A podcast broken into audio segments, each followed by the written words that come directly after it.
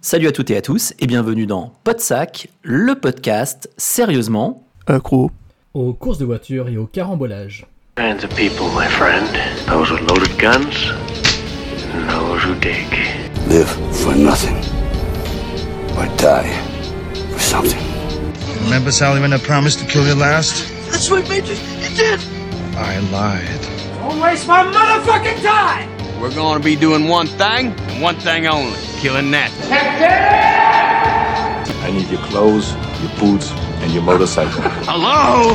Hello? Anybody home? Huh? Think, McFly. Think. I'm sorry, Dave.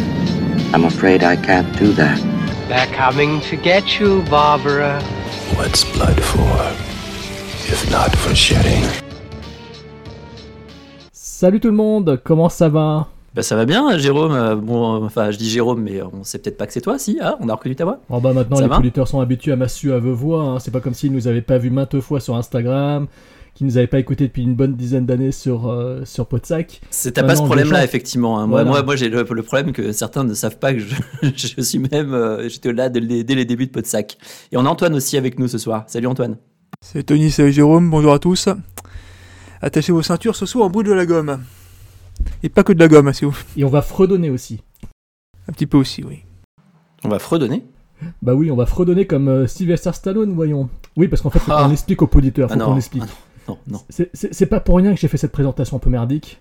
Euh, c'est qu'on a décidé de faire un éplat un peu particulier, un éplat derrière un volant, un éplat qui appelle à faire euh, de la bonne conduite, à se, précipiter euh, sur les courses.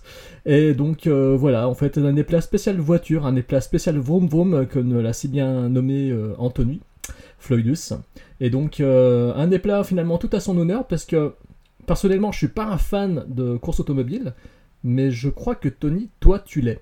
Oui, alors moi c'est un peu particulier, c'est que euh, je suis, j'ai été, euh, je suivais tous les grands prix de Formule 1 euh, quand j'étais adolescent et puis euh, jeune adulte, on va dire. Et puis j'ai complètement arrêté, mais vraiment arrêté. J'avais, voilà, je, je sais pas, je suivais plus. C'est à l'époque, je suivais ça avec mon père en fait, donc je regardais devant, de- il regardait, alors lui s'endormait hein, devant, et moi j'étais assez fasciné par par ces, gars qui calaient mais à une vitesse phénoménale. Le, truc que souvent on dit d'ailleurs, c'est pour les gens qui, qui n'aiment pas trop ou qui connaissent pas forcément, ou voilà, après je peux, je peux comprendre qu'on n'aime pas, mais ils disent souvent que les gens tournent en rond, enfin que, les, que en fait c'est on tourne en rond sur un circuit.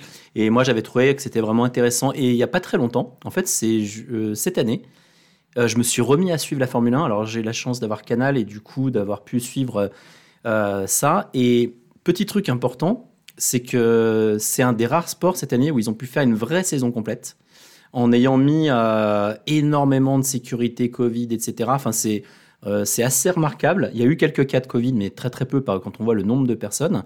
Et euh, ça en a fait une saison très raccourcie, par contre, du coup, parce qu'il y a eu beaucoup moins de grands prix sur une, une période beaucoup plus courte. Et ça a donné, même si c'est toujours Hamilton qui gagne, ça a donné quand même vachement de rebondissements. Très intéressant. Et puis, il faut savoir aussi, surtout, que peut-être que inconsciemment je me suis remis à ça parce que Netflix a sorti Drive to Survive euh, et j'ai des personnes de mon entourage qui n'ont jamais regardé de Formule 1 qui m'ont dit euh, mais t'as vu euh, la série sur Netflix? Mais c'est génial! Et en fait ça suit les équipes de Formule 1 en fait. Depuis donc ça doit être je crois 2018 c'est 2018 2019 et là on va avoir la saison la saison 2000, euh, 2020 et donc on est au cœur des écuries c'est très romancé c'est très choc etc mais pour le coup, en fait, ça a mis un nouveau regard sur la Formule 1. Et, euh, et du coup, euh, bah, plein de personnes qui ne s'y intéressaient pas bah, ont commencé à s'y intéresser. Alors, une petite question, euh, de quoi s'agit-il exactement? C'est une série romancée, tu dis, mais c'est une série télé? Non, non, non, c'est pardon, c'est un, c'est un, doc, c'est un documentaire quand je dis donc c'est une romancé, télé-réalité, c'est une télé-réalité Ouais, c'est ça en fait. Et si tu veux, en fait, ils, ils filment tout au long de la saison. Et à- à la fin, euh, ils font les montages en fonction de ce qui s'est passé. Quand tu as des problèmes dans une écurie, genre euh, Ferrari en perdition, là cette année on va le voir parce qu'ils ont beaucoup de mal, des choses comme ça. Et euh, donc, c'est vrai que c'est pour un puriste, ceux, qui adorent le, sport, la Formule 1, vont peut-être se dire que ouais, c'est un petit peu facile, un peu grand public. Mais au contraire, je trouve que c'est une bonne chose parce que ça permet en fait d'arriver et peut-être d'attirer des personnes sur ce sport qui, euh, il faut quand même se savoir, est quand même un sport très élitiste, dans le sens où c'est un sport où il y a beaucoup d'argent, où on a aussi des pilotes payants, c'est-à-dire des gens qui amènent de l'argent par leur sponsoring et donc du coup qui ont le droit de conduire bah, parce qu'ils amènent du fric. Alors, même si euh, aujourd'hui il n'y a plus aucun pilote qui n'ait pas le, on va dire les compétences euh, qui est quand même dans un baquet. Ils ont tous quand même, euh, on va dire les compétences pour, mais on va dire que c'est des fois pas forcément le plus méritant qui va. euh, Il y en a quelques-uns qui vont rater des sièges comme ça, mais voilà. Et donc du coup c'est assez intéressant parce que euh, et puis cette année il y a eu quand même euh, un, drame quand même assez euh, assez important en fin de saison, où tout le monde a cru à la mort du pilote français euh, Romain Grosjean. Honnêtement, moi en plus je l'ai vu en live, euh, donc euh, c'était, aberrant. Moi je déteste en plus, et là je terminerai là-dessus pour pas faire non plus trop long, mais s'il y a bien une chose que je déteste, c'est en fait de voir en fait la, une mort vraie en fait. C'est-à-dire qu'en fait autant j'adore les films d'horreur etc, mais autant je déteste les infos ou les, ou en tout cas le, voyeurisme. Et là pour le coup, mais j'étais, euh, je me suis dit c'est fini, et en fait non, euh, miracle entre guillemets. Mais c'est aussi intéressant parce qu'on le verra, les films dont on va parler, pour certains, sont des films qui datent d'une époque où la sécurité, justement, en fait, dans les véhicules n'était absolument pas celle qu'on a aujourd'hui. C'est-à-dire que là, ce qui s'est passé, de toute façon, avant, c'était une mort certaine. Et même des accidents beaucoup moins importants, il y a eu des morts et des morts et des morts pour, sur, pour plein de raisons. Donc c'est vrai que ça va être intéressant parce qu'on va pouvoir voir ça au fil des années aussi un petit peu, euh, euh, et puis avec... euh, différents types de chefs-d'œuvre que Jérôme, Jérôme nous a proposé une liste. hein. Je suis assez d'accord avec la liste, même si effectivement il y, a, il y a quelques petites brebis galeuses là-dedans, mais c'est ce qui fait Ah, tout le charme des brebis éplats. galeuse, brebis galeuse, euh, pour toi ou pour Antoine, mais pas pour moi. Tous ces films sont des chefs-d'œuvre absolus. Euh, je dirais même que je vous ai quand même épargné certains fleurons, tels que Ricky Bobby, le roi du circuit. Euh, je vous ai Ah, je- je suis pas d'accord. J'ai refusé, j'ai refusé la demande d'Antoine qui demandait qu'on fasse euh, du Death Race. Mais là, ça voulait dire qu'il fallait qu'on se tape une franchise entière et c'était plus un épla, un éplat qu'un ETF. Et puis il y avait trop, voilà. Donc, Il y avait déjà du Stallone déjà, donc voilà, c'est Non, forcément, mais, enfin. Et puis Ricky Bobby, excuse-moi, mais tu l'aurais proposé, j'y ai pensé, hein, tu l'aurais proposé, mais, mais j'y allais Ouais. à 200%. C'est un film qui est génial. trop de films, monsieur. Oui, mais Ouais. c'est- c'est extrêmement. Mais à la limite, ton sacrifice jour de tonnerre, tu vois, c'était bien. Hein. Enfin, Mais en fait, Oui, euh, bah, en fait, je viens de penser, je viens de penser à Ricky Bobby pendant que tu étais en train de faire ton intro. En fait, j'y ai, pensé, mais quand j'ai vu qu'il y avait autant de films, en fait, je me suis dit non, non, euh, parce que Ricky Bobby, c'est quand même très drôle, quoi. Ah bah oui, il est Ah bon. génial. mm. Mais en fait, je viens de me rendre compte pendant que tu faisais ton intro qu'il y avait exactement également ce film auquel j'avais pas du tout pensé, alors que j'ai dû le voir 3-4 fois et c'est- je viens Ah, c'est c'est truculent. Donc euh, on ne Ouais. parlera pas de Ricky Bobby ce soir, mais par contre évidemment, euh, si vous ne l'avez pas vu, cher auditeur, n'hésitez pas, ce film est, est particulièrement génial. Voilà. Du coup, euh, Jérôme, euh, on va parler de quoi Euh, Juste euh, rapidement, les films que tu as. Alors en fait, il y a choisi. sept films au- en tout au programme, sept films que j'ai personnellement voulu rassembler en petits duels. Donc alors vous me direz, il y en a un qui va être un peu à part, bah ça tombe bien, celui qui est à part, c'est c'est le seul film qui n'est pas soit inspiré d'une histoire vraie ou soit une histoire originale pour le cinéma. Il s'agit de Michel Vaillant. Euh, Michel Vaillant adapté de la bande dessinée de, Graton euh, et fils, paix à son âme pour le papa. Et donc euh, voilà, donc celui-là je l'ai mis un petit peu à part. C'est une sorte d'outsider, c'est le hors compétition. Il est à part un petit peu comme les gens qui sont un peu spéciaux, tu sais. On les met de côté. C'est normal, venant de Michel Vaillant, c'est normal. Euh, et donc en fait, euh, voilà, trois petits duels. Donc nous avons évidemment euh, Le Mans 66, euh, sorti il y a pas très très longtemps de James Mangold, qui va faire face donc à Rush de Ron Howard. Pourquoi? Ce sont deux films qui s'inspirent d'une histoire vraie, qui, donc sont carrément des biopics très sérieux, très documentés. Ensuite, on a un autre duel qui s'agit donc là plus pour le fun euh, de Days of Thunder, Jour de tonnerre de Tony Scott face à Driven de Rennie Harlin avec Sylvester Stallone. Voilà, dans deux films dans lesquels on a euh, un acteur avec un ego surdimensionné derrière un volant.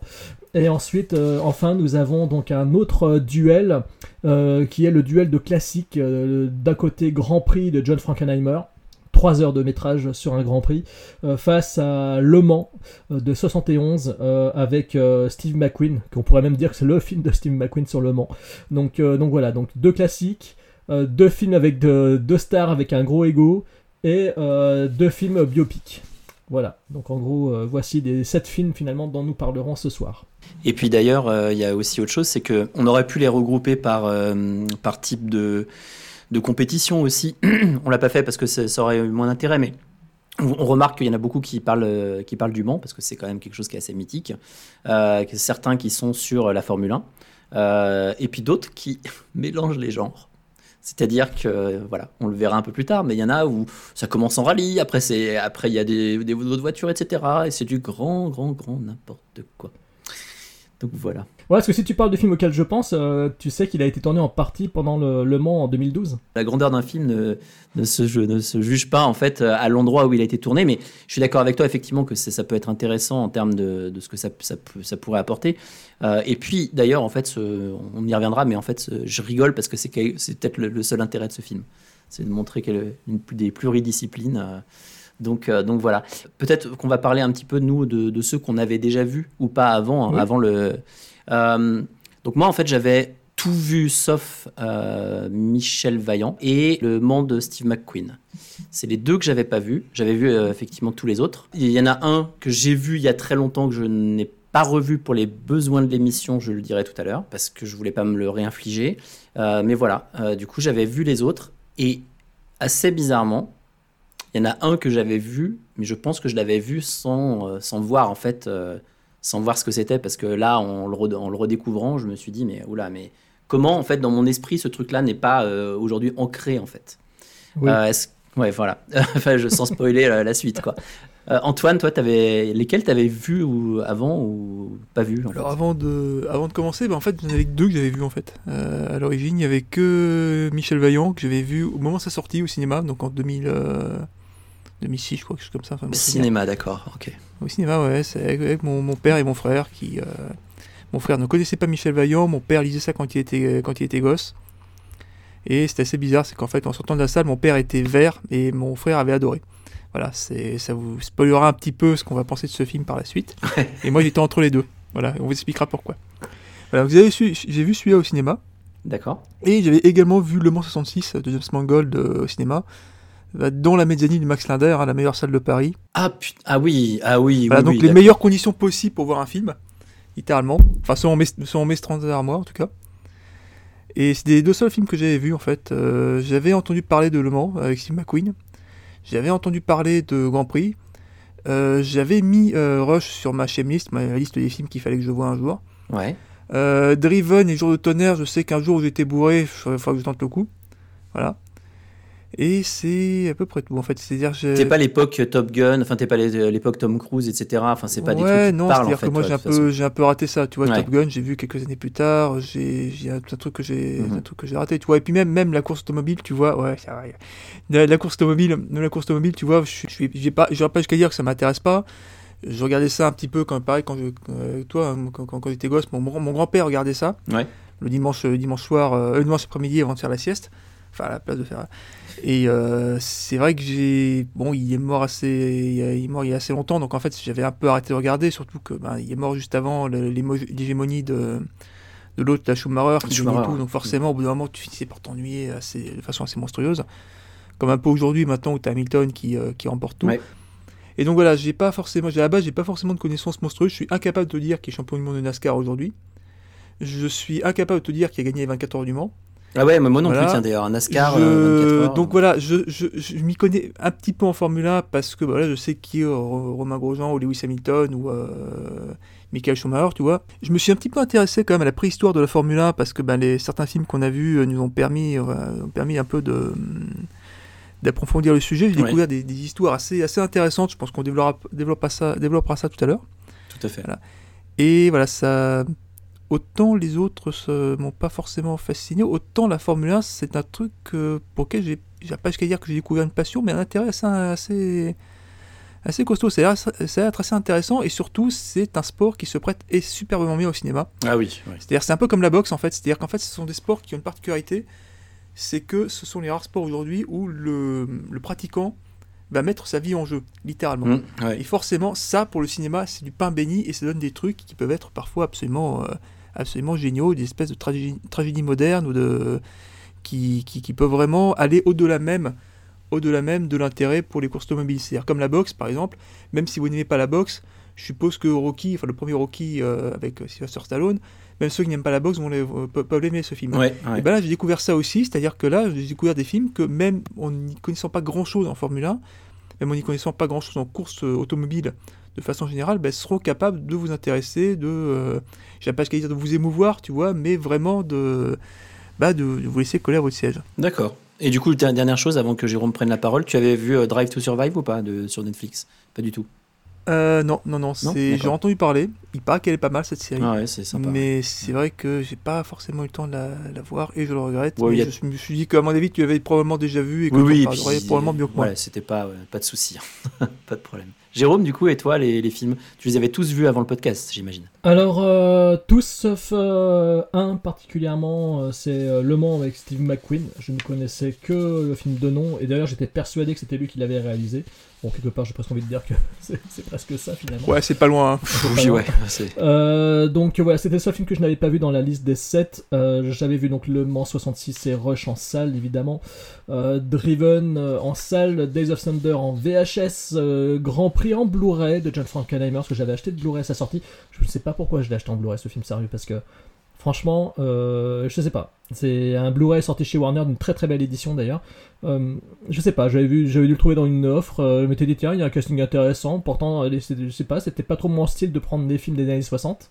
Et bah, il fait partie de ma, il faisait partie de ma collection. Je l'ai regardé et là je l'ai revu pour le podcast donc. Et enfin Michel Vaillant, je l'avais vu au cinéma. Et donc, euh, donc voilà. Alors ensuite, euh, contrairement, alors moi, je j'ai jamais été fan, jamais été amateur de Grand Prix, de Formule 1, tout ce que vous voulez. Je n'ai jamais rien suivi de tout ça.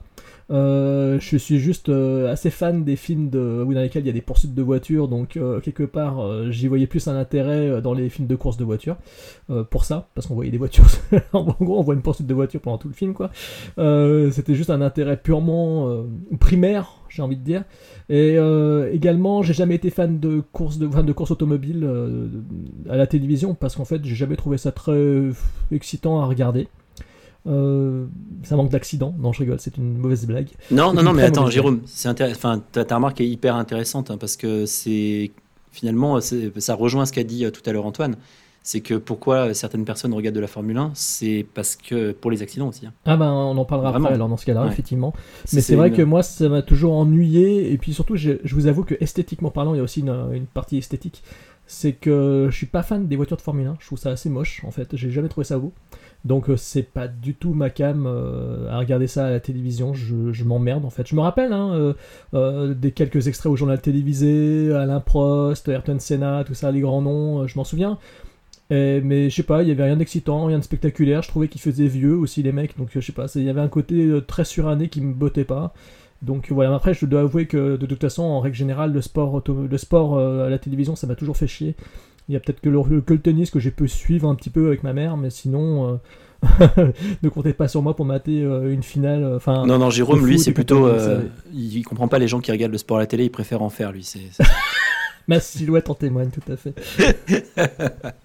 non, non, mais je, com- je comprends, tout à fait. Et c'est vrai que. euh, pour le coup, tu vois, par exemple, tout à l'heure, je reviens sur ce que disait Antoine. Moi, les 24 heures du Mans, je suis incapable de dire qui les a gagnés, hein, par exemple. Euh, je suis, voilà, moi, je suis plutôt fan de Formule 1. Et puis maintenant, je fais du sim racing un petit peu, donc euh, avec un volant et tout ça. Et en fait, c'est là où j'ai trouvé vraiment le truc hyper intéressant parce que on a des bonnes sensations quand même, pédalier, volant, etc. Quand on a un truc un peu sympa. Et pour le coup, bah, ça m'a peut-être encore plus lancé là-dedans. C'est peut-être pour ça aussi que j'y trouve de l'intérêt. Et toi, tu préfères du coup, euh, Jérôme, en termes de silhouette, puisqu'on peut parler de silhouette, Oui. euh, les, les voitures tunées, alors peut-être. Les, ou alors, on va dire les, plutôt les GT, quoi, les, les voitures euh, un petit peu sport, mais je veux dire pas euh, Formule 1, quoi. On- C'est ça, c'est ça, totalement. Ok, ok. c'est- Bien, ça bah c'est- écoutez voilà, mes chers amis, on va pouvoir démarrer notre sélection. Donc on, s'est décidé tous les trois pour qui va présenter chaque petit duel. Donc euh, ben, moi je vous propose de démarrer par un duel de biopic. Euh, Donc avec euh, Le Mans 66 face à Rush. Donc euh, je sais que c'est notre ami Antoine qui va donc se précipiter au volant pour nous compter chacun Oh de ces là là là. Complètement. Ah ouais, ouais, ouais, ça, c'est, ça démarre fort là. Pas à dire. Voilà, non, c'est. Ouais, donc, on va commencer donc, par Le Mans 66, qui est le film le plus récent de notre sélection, je crois. Donc, probablement celui que la plupart d'entre vous euh, avaient au moins vu, au moins vous en avez entendu parler en tout cas. Donc, c'est un film de James Mangold. Alors, James Mangold, c'est un type à qui on doit notamment euh, Walk the Line, à qui on doit également Logan, également avec. euh, comment il s'appelle euh, Hugh Jackman. Donc, c'est un- quelqu'un qui a prouvé qu'il savait, euh, qu'il savait utiliser une caméra, on va dire, et qui sait raconter, qui sait raconter une histoire. Là, il s'attaque, alors justement, à une histoire que je connaissais pas forcément en fait, c'est d'arriver de Ford dans les 24, aux 24 heures du Mans. Pareil, je suis incapable de vous dire qui est, vraiment, qui est vraiment en, position de force aujourd'hui, euh, ce 24 heures du Mans. À l'époque, dans les années 60, les ceux qui créaient la concurrence, c'était Ferrari. Et ça, ça plaisait moyennement à Ford, qui en fait s'apercevait qu'ils avaient énormément de mal à vendre leur bagnole. Voilà. Pourquoi? Parce que bah, Ford, dans les années 60, c'était la bagnole à papa, en fait. C'est-à-dire, tu roulais en Ford, c'est comme si aujourd'hui tu roulais en CX, quoi. C'est un peu, voilà. Non, c'est voilà, c'était c'était les grosses voitures un peu lourdingues euh, qui étaient bonnes qu'à faire du NASCAR et qui euh, n'intéressaient euh, personne. Alors que Ferrari, tu vois, c'était le glamour, c'était la c'était la puissance, c'était la là, c'était c'était le rouge, voilà, c'était c'était la vitesse. En fait, c'est à ce moment-là, c'est enfin pas forcément à ce moment-là, mais c'est symptomatique d'un truc, c'est que la course automobile, ça sert non seulement à certaines personnes de montrer qu'ils savent aller vite, qu'ils ont du courage, qu'ils savent euh, défier la mort et ça, mais ça permet aussi à pas mal de constructeurs de montrer que leur voiture est la meilleure. Et c'est exactement ce que contre ce film, exactement le fait que bah, Ford, quand ils essaient de faire ça euh, dans les années 60, quand ils essaient vraiment de s'engager euh, sur au 24 heures du Mans, quand ils essaient vraiment de sortir des États-Unis, de montrer qu'ils sont capables de, fournir des, voitures qui, peuvent vendre du rêve aux gens, et ben c'est exactement, exactement dans, un but mercantile. Et ça, le film, ce 66, va vraiment euh, montrer cette jeunesse de façon tout à fait, comment dire, euh, sans aucune, euh, sans, sans aucune vergogne. Je m'attendais à un film un peu, trop, un peu plus romancé qu'il n'était. J'avais peur de voir un film où les Américains arrivaient là-dessus uniquement parce que bah, ils étaient les meilleurs, parce qu'ils étaient les plus courageux et qu'ils voulaient le montrer au monde. Donc là vraiment, ça commence au début par une réunion de d'huile de, de, de, chez Ford avec euh, Henry Ford, le deuxième, alors qu'il n'est pas le fils, mais le petit-fils du premier Henry Ford, qui, bah, clairement, en fait, leur, question, c'est pas, enfin, leur but, c'est pas de dire comment faire, euh, faire en sorte de montrer qu'on est courageux. Le but, c'est comment, comment vendre des caisses, en fait, parce qu'on s'aperçoit que les ventes, euh, les ventes baissent. Et alors, comment ont-ils fait, mes chers, mes Eh bien, ils ont fait appel à, à, un certain Carl Shelby, qui était un ingénieur, un ancien pilote qui était devenu ingénieur après un accident d'ailleurs, parce que je me souviens bien, je parle sous votre contrôle, hein, qui avait eu pour mission de designer en fait une Ford qui, soit, qui serait capable de gagner les 24 heures du Mans. Et Shelby, en fait, le problème c'est qu'en fait, lui, il avait été pilote, il ne pouvait plus prendre de volant, il savait construire des voitures, par contre, il fallait trouver quelqu'un pour la conduire. Voilà.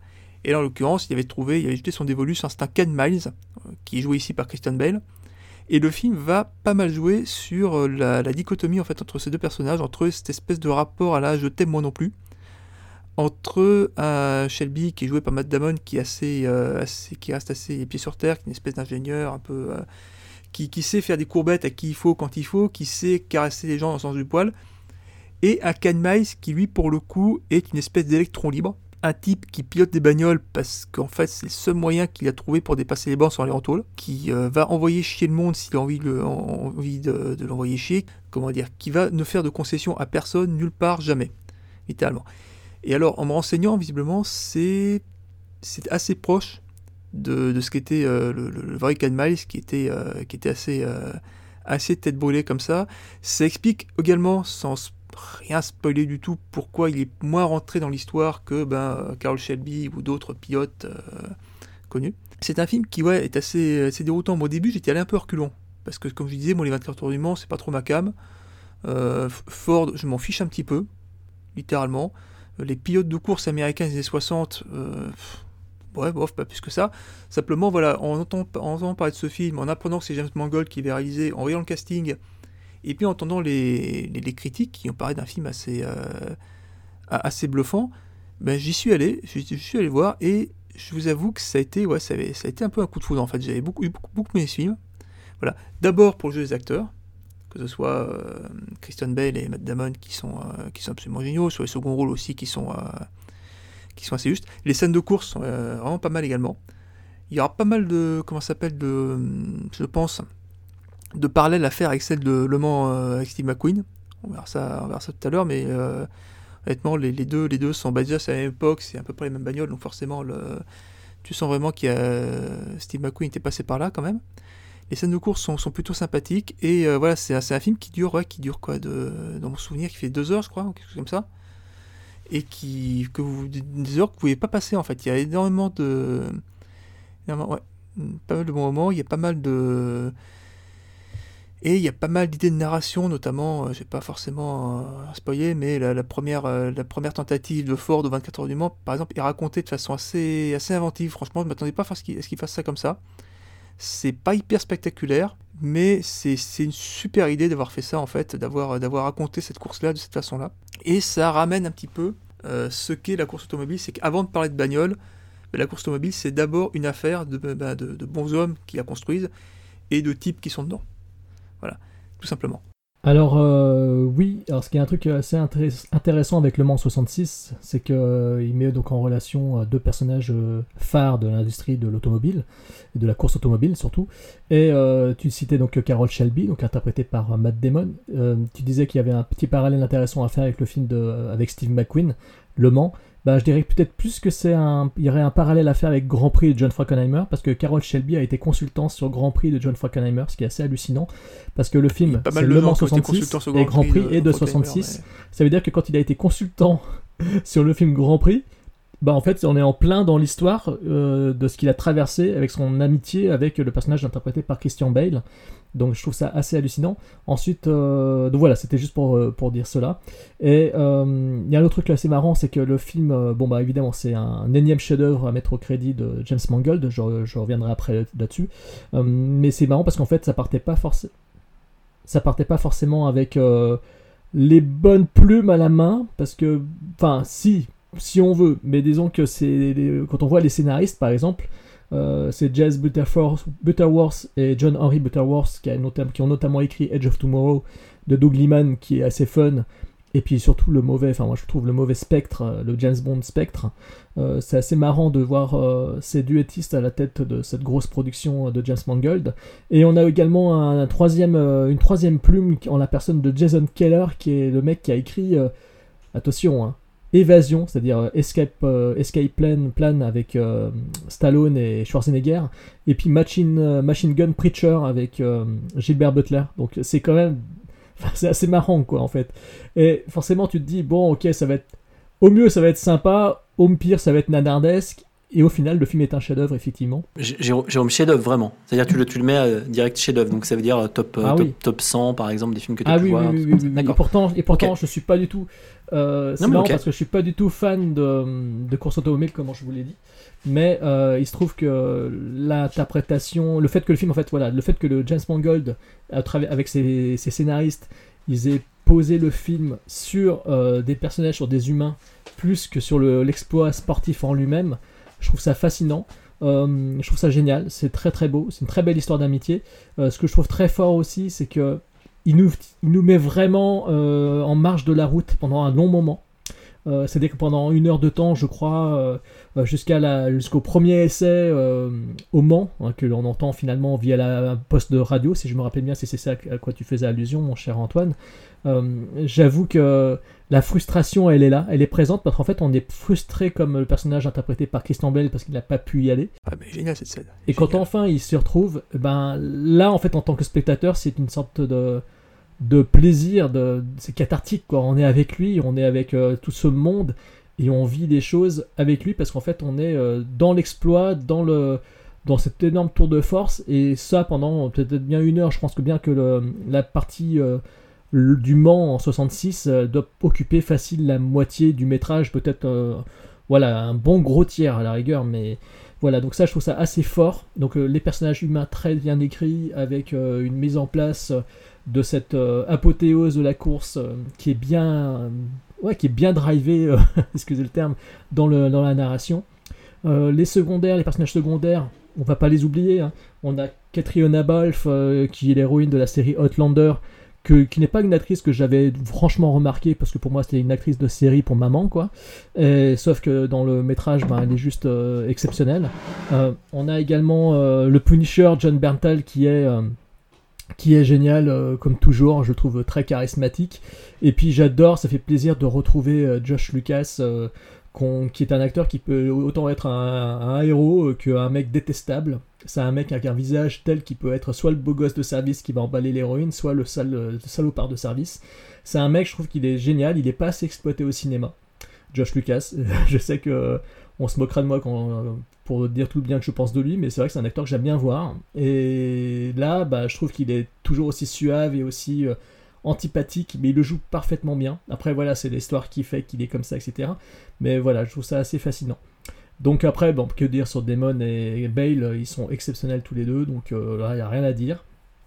Euh, il faut juste savoir que Damon voulait tourner absolument avec Bale, donc c'était le projet idéal pour les deux acteurs euh, de se retrouver euh, face à la caméra. Donc voilà. Et ce qui, alors j'ai juste un petit bémol, c'est que ok, on connaît l'issue de l'histoire, on connaît l'issue de, leur histoire d'amitié, mais j'aurais voulu que le film se termine avant en fait.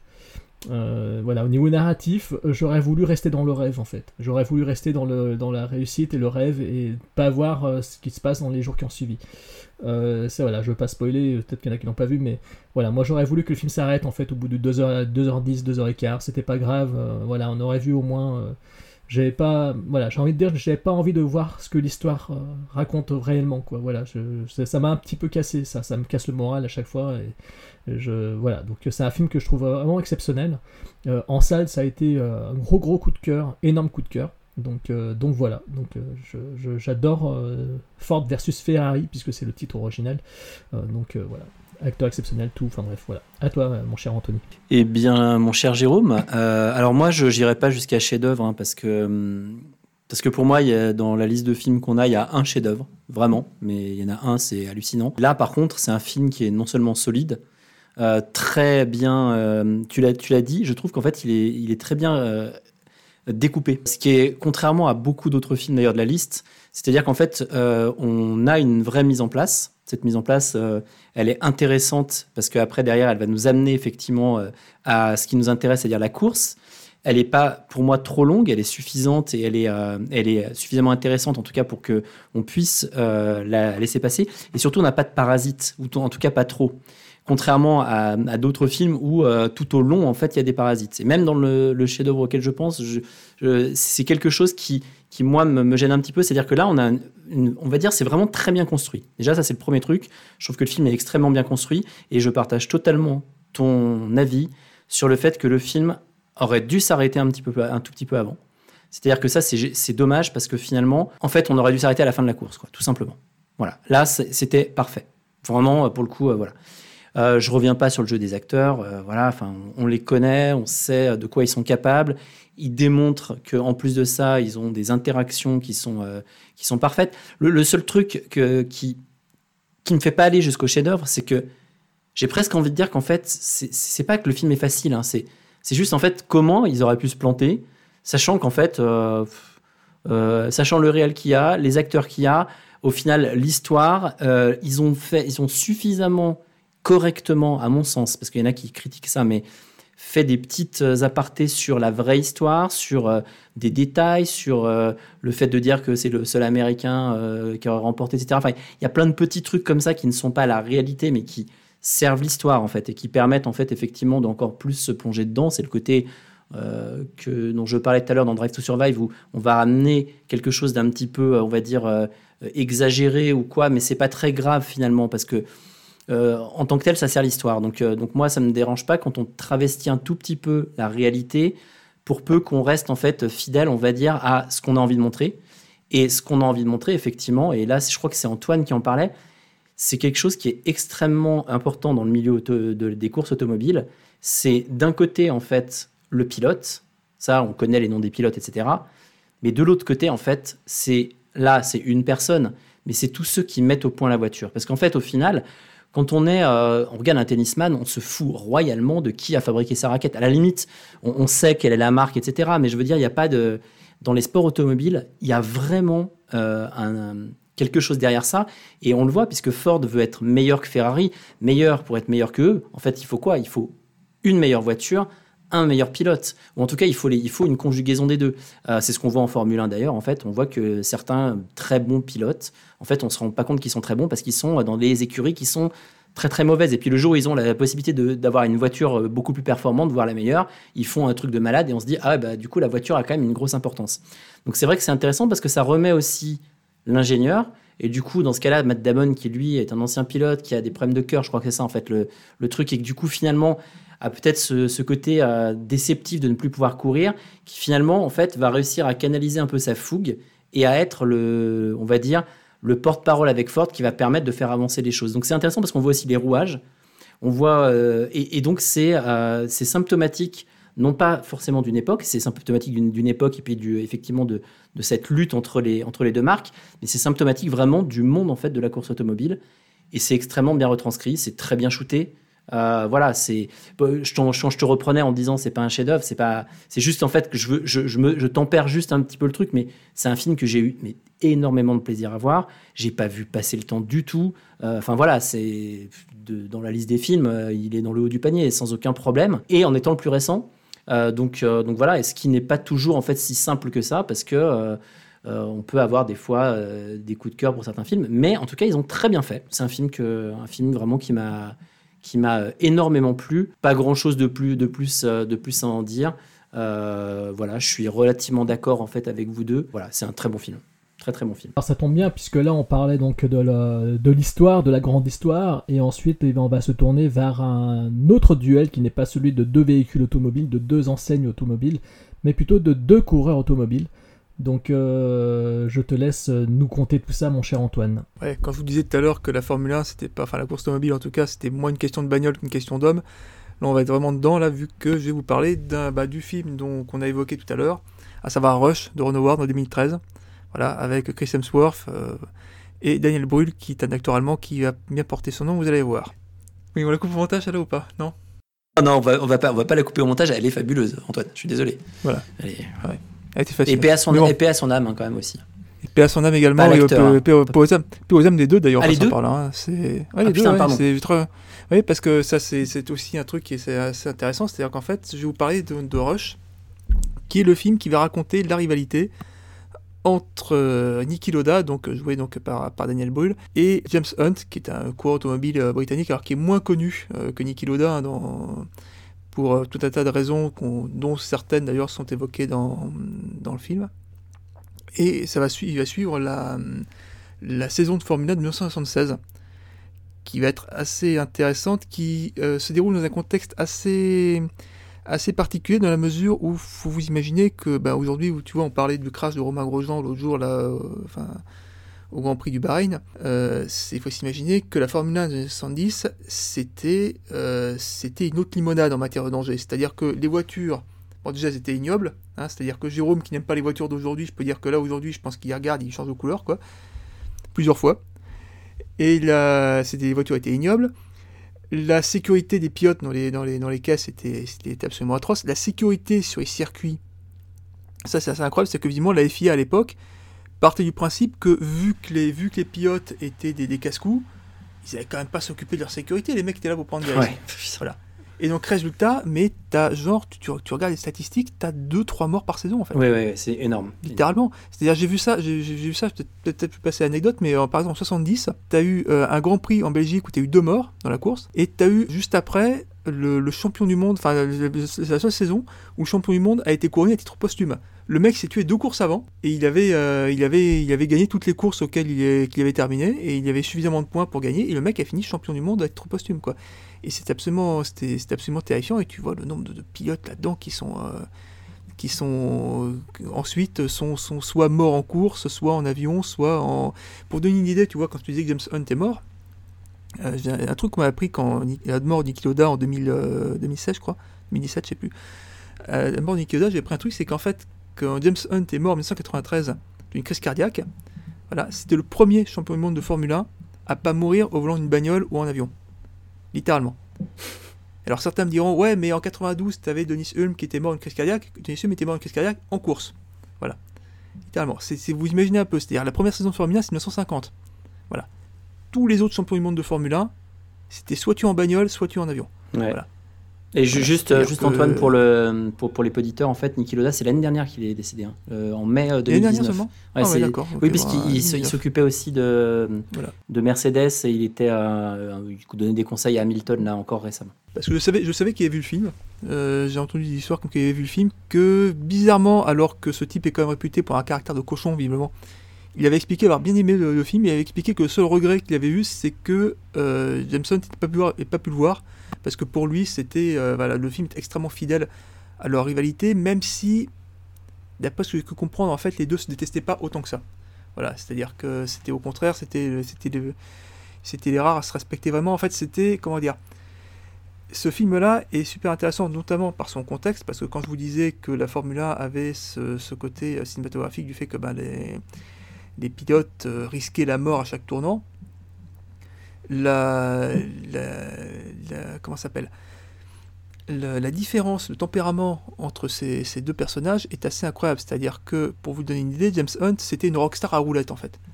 Littéralement. C'est un mec qui faisait la Formule 1 parce qu'il allait vite, parce que c'était cool, et parce que ça, lui permettait de pécho un maximum de meufs. C'est littéralement, c'est littéralement ça. Et c'est d'ailleurs un peu comme ça qu'est présenté le personnage dans le film, hein, on va dire. À l'inverse, vous avez Niki Loda qui venait d'une euh, famille euh, autrichienne extrêmement fortunée, des mecs qui faisaient des affaires, donc je sais pas quoi, enfin voilà, qui voyaient d'un très très mauvais œil dès que leur fils s'amuse à faire euh, ce genre de, ce genre de, hein. C'est-à-dire qu'en fait, il faut s'imaginer que Niki Loda, il a, il a fini par, par entrer en Formule 1 en payant son volant, littéralement. Il, avait, il avait fait des affaires, il avait, il avait amassé suffisamment d'argent pour, euh, pour. Il a, il a fait un prêt même carrément en fait. Enfin, c'est, Il a fait un prêt à l'époque, enfin, c'est-à-dire qu'il avait. Il s'est endetté, hein, ouais. il s'est endetté pas mal pour, euh, pour, pour faire de la, de la- de la- de la Formule 1. Lui, par contre, au niveau Rockstar, c'était absolument pas ça. C'est-à-dire que c'était un. Faut, faut, faut vous imaginer quand même qu'à l'époque, vous aviez James Hunt qui était surnommé Hunt the Shunt, ce que la version française traduit par Attila le Hunt, ce que je trouve absolument dé- délicieux. Voilà. Parce qu'en fait, c'était un type qui était connu pour pousser sa bagnole au maximum et à finir dans le décor assez régulièrement. Et de l'autre côté, vous avez Niki Loda, surnommait l'ordinateur.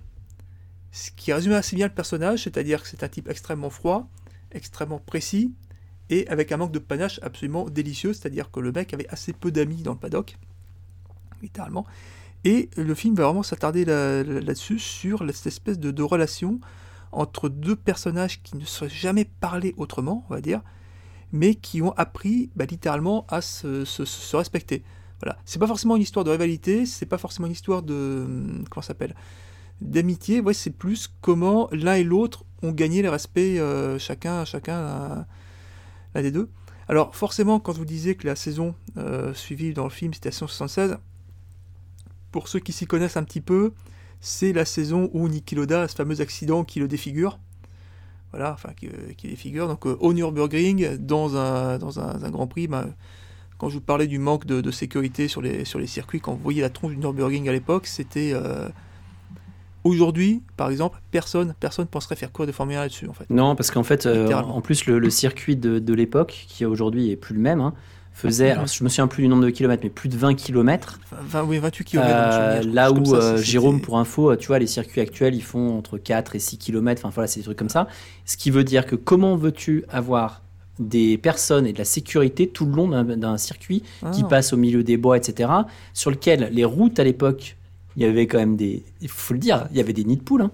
Il y avait des. il- oui, non, il y a- il y a- enfin, c'est- il y avait des fois des. euh, pour certains circuits de l'époque, il y avait carrément, en fait, c'était, ça passait dans les rues, mais aujourd'hui, par exemple, Monaco, ça passe dans les rues, mais il y a des barrières, Oui, etc.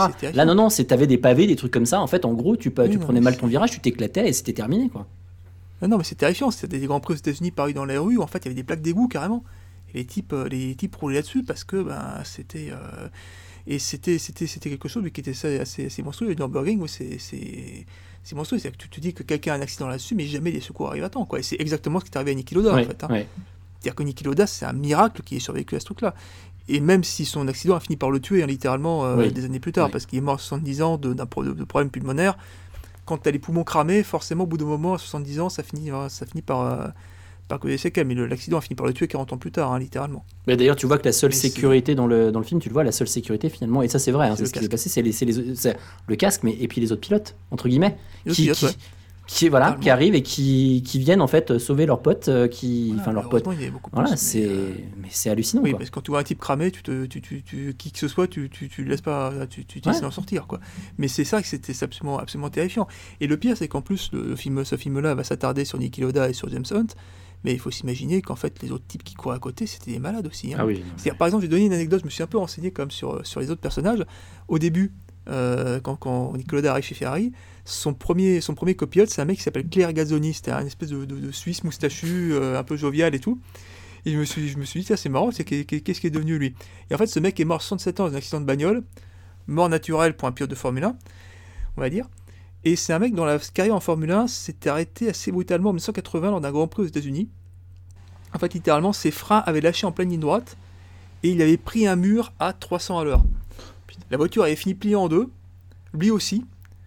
Et en fait, ils ont été sortis par miracle, sauf qu'il c'est c'est au prix de au prix de 2-3 vertèbres, ce qui fait que le mec est devenu tétraplégique.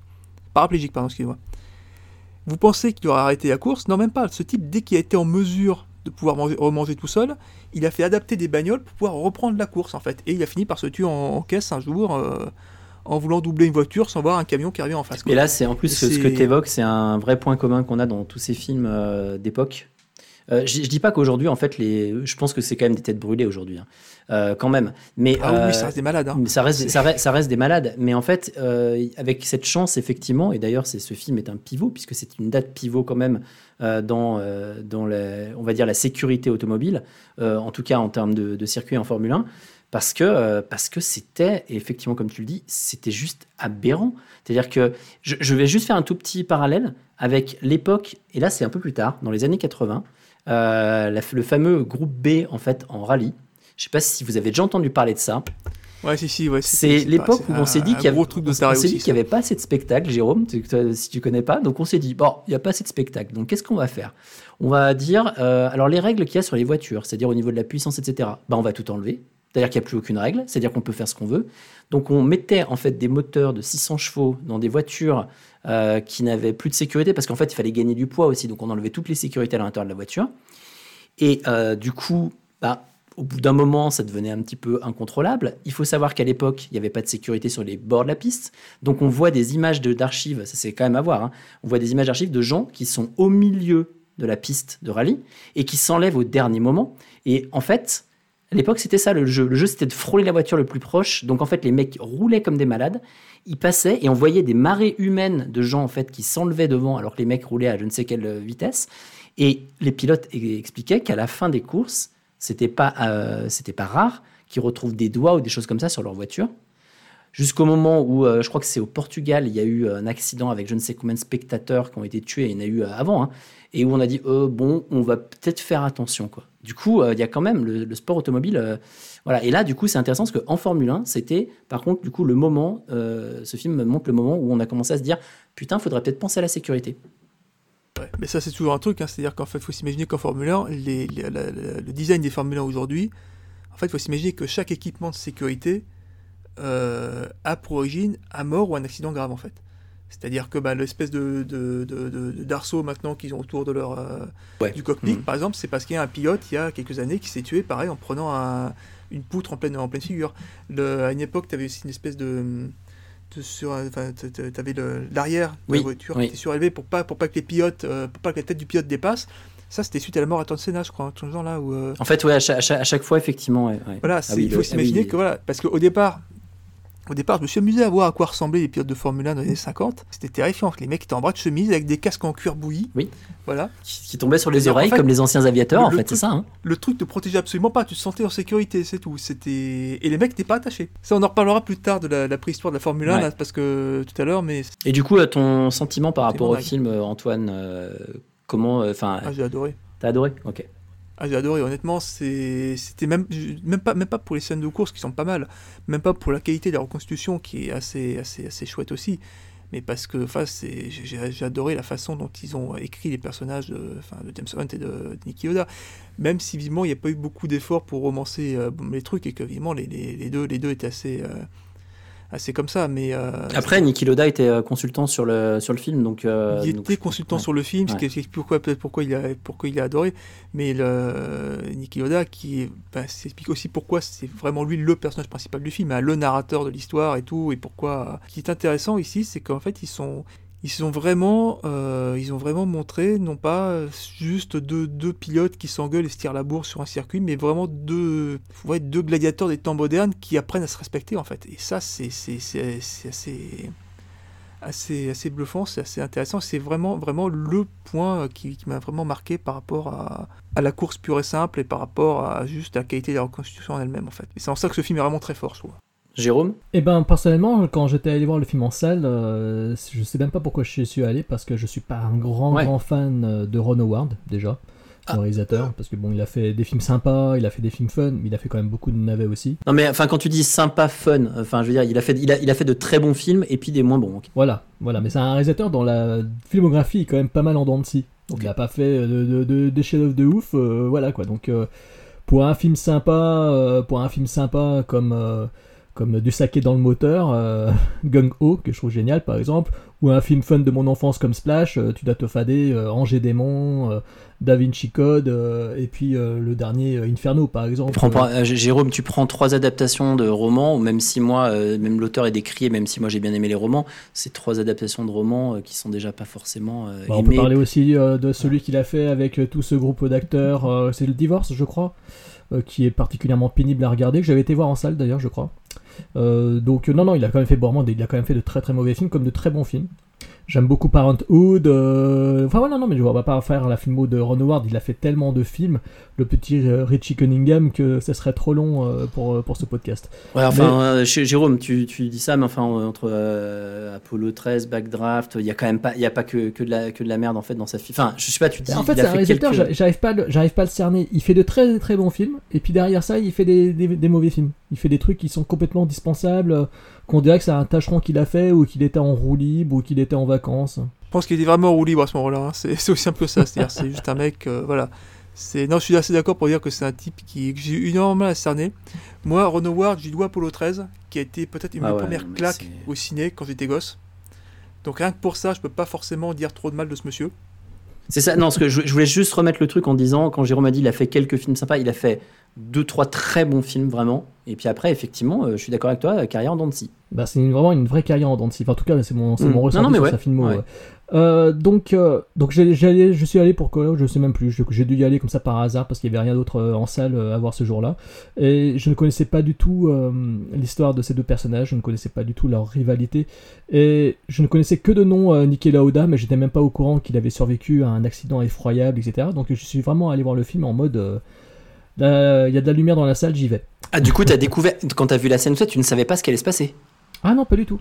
J'ignorais totalement. euh, je suis allé vierge de toute histoire, je ne connaissais rien. Ah, c'est ce bien. ça. que je savais que c'était une rivalité entre deux Ouais. grands de la course automobile euh, à une certaine époque, euh, et puis voilà quoi. D'accord. Donc euh, après le casting euh, était assez alléchant effectivement. Euh, Daniel Brühl, euh, voilà, c'est euh, Goodbye Lenin et Glorious Bastards, donc euh, un acteur quand même qui est très très sympathique euh, face à, à notre ami Thor, euh, le dieu de la foudre de- des Avengers. Donc ça fait toujours plaisir, ça faisait plaisir de voir Chris Hemsworth euh, dans un rôle autre que, que celui d'un Avenger.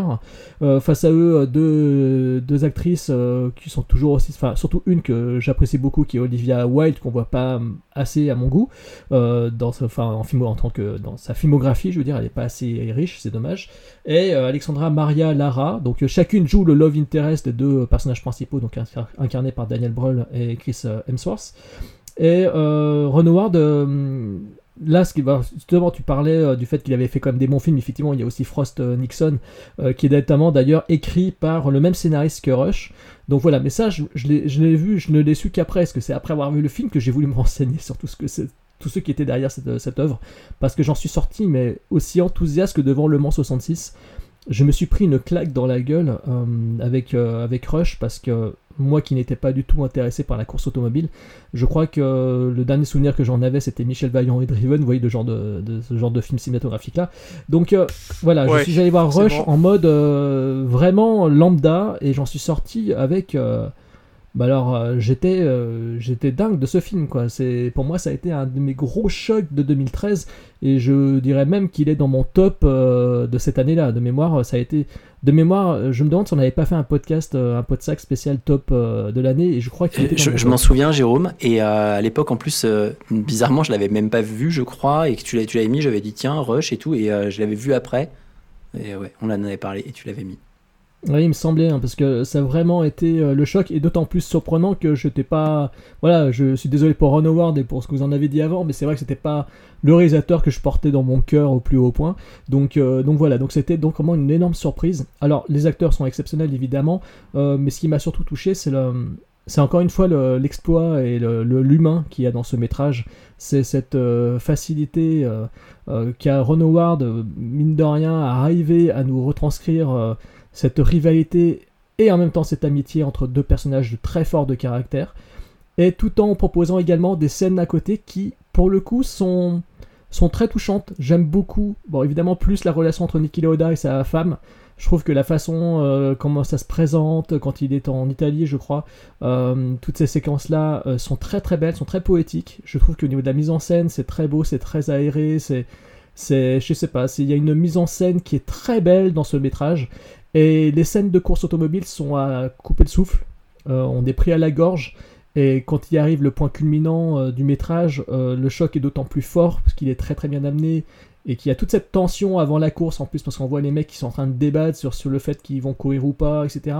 Il y a vraiment une tension qui est latente et c'est très angoissant. En fait, le film devient limite angoissant alors que si on connaît l'histoire, on sait ce qui va se passer. Moi, je la connaissais pas et en fait, j'étais vraiment mais sous le choc. Donc, euh, le film réussit totalement son exploit à ce niveau-là. Et on a dit que Niki Lauda effectivement était très enthousiaste sur le film parce que bah, faut dire quand même que la métamorphose de Daniel Brühl est incroyable et assez phénoménale. Euh, son interprétation est immense dans le film. Et ce qui euh, m'a touché, c'est que en fait on est pris à la gorge à la fin du métrage, on est pris dans l'histoire et c'est le- les images d'archives qu'on voit à la fin euh, m'ont fait chialer, je me rappelle, parce qu'en fait on voit les vrais personnages, on voit, les vrais. Euh, on voit des images, on voit des photos, et tu dis, ouais, en fait, ces mecs-là, et le mec, il a existé, quoi, ils étaient là, quoi. Et c'est une page de l'histoire qui s'est tournée. Et en fait, euh, Ron Howard a réussi à, me faire aimer cette euh, page d'histoire de la Formule 1, alors que j'en avais strictement rien à carrer jusqu'à présent. Et donc, donc voilà, donc Rush est un film assez époustouflant. La mise en scène est incroyable, les scènes de course automobile sont incroyables, sont bluffantes. L'interprétation est au top, alors que pourtant, voilà, Chris Hemsworth, tu pourrais dire, euh, à part Avengers, qu'est-ce qu'il fait? Euh, bah, Il a fait aussi Saltan à l'hôtel El Royal, qui est un chef-d'œuvre. J'adore Saltan, je sais pas si vous l'avez vu, mais j'adore Saltan à l'hôtel euh, El Royal. C'est purement incroyable dedans également. Donc, c'est un putain de bon acteur. Daniel Brühl est génial. La mise en scène de Ron Howard est tout diapason. Donc, pour moi, c'est, ça constitue, carrément. j'ai vu Apollo 13. Euh, j'ai vu Apollo 13, j'aime beaucoup Apollo 13, mais voilà, je sais pas, il y a peut-être que je m'att... Enfin, je sais pas, il, fait... y a, il y a quelque chose qui fait que ce métrage-là, je le mets au-dessus. Euh, je suis plus enthousiaste devant Rush que devant Apollo 13, que j'aurais plus de mal à revoir parce que c'est un petit peu plus lent, c'est plus historique, etc. Euh, je préfère Rush dans la filmo de, de Ron Howard. Pour moi, c'est vraiment le, c'est vraiment le haut du panier. Donc, euh, donc voilà, donc j'ai vraiment apprécié le spectacle et franchement, ça compte parmi les grands films de, sur le sport euh, tout court, j'ai envie de dire. Donc euh, c'est au niveau de Goal et de Goal 2. Donc euh, non, je rigole. Goal of the Dead, c'est ça? Salut à Benjamin Rocher. Euh, donc euh, voilà, donc c'est un très très très bon film. Quoi. Alors, le jeu, bah, Jérôme, oui, je te rejoins à 200%. Pour moi, c'est d'ailleurs son meilleur film. hein. Euh, parce que c'est un, un vrai. Alors, au- au-delà de l'aspect historique, moi, qui m'intéresse, c'est un vrai euh, ascenseur émotionnel. Euh, énorme. Il y a, beaucoup d'humour qui joue aussi sur euh, l'antipathie de Niki Loda et le côté chien fou de, euh, Chris Hemsworth. Chris j'ai toujours du mal à le dire, pardon. Puis si je dis Niki Loda, il faut que je dise Daniel Brühl, ce sera beaucoup mieux. Ça ira mieux, voilà. Mais du coup, déjà, la relation entre les deux, même si je pense qu'il y a un côté qui est plus simple à jouer que l'autre, mais peu importe, on se, fout de ça. déjà, elle marche extrêmement bien. Donc déjà, au niveau émotionnel, au niveau, euh, au niveau cocasse, il y a, quand même des, des, des, parties cocasses, des, trucs qui sont, qui sont intéressants là-dessus. Ça, ça marche parfaitement.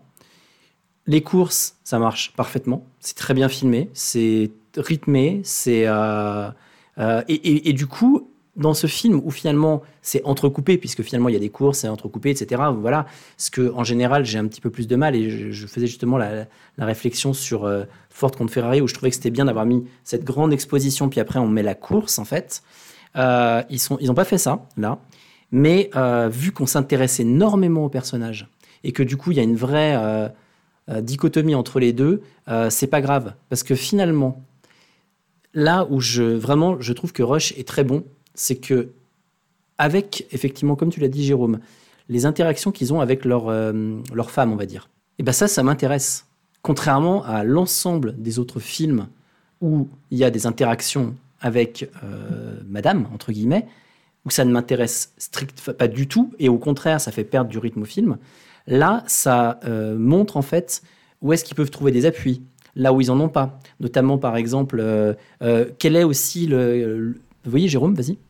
Bah en fait, je, je suis presque d'accord avec toi, mais je trouve que dans Le Mans 66, euh, la femme de Christian Bale a un personnage, euh, oui, oui, même d'actrice, pardon. euh, oui, c'est très très fort. Je, je suis d'accord, mais en fait, c'est. Et d'ailleurs, elle rejoint un peu celle interprétée par euh, Alexandra Maria Lara, l'épouse de Niki Lauda. hein. Les deux personnages sont très similaires. entièrement d'accord avec toi. Mais euh, du coup, le, le- le fait est que là, c'est encore plus, je trouve, euh, euh, c'est encore plus fort parce qu'en fait, on a une femme de chaque côté, en fait. Donc du coup, on a vraiment des sortes de, on a un duo en fait de pilotes qui euh, finalement euh, euh, est l'un contre l'autre, et puis on a celles qui, on va dire, les les soutiennent ou pas d'ailleurs.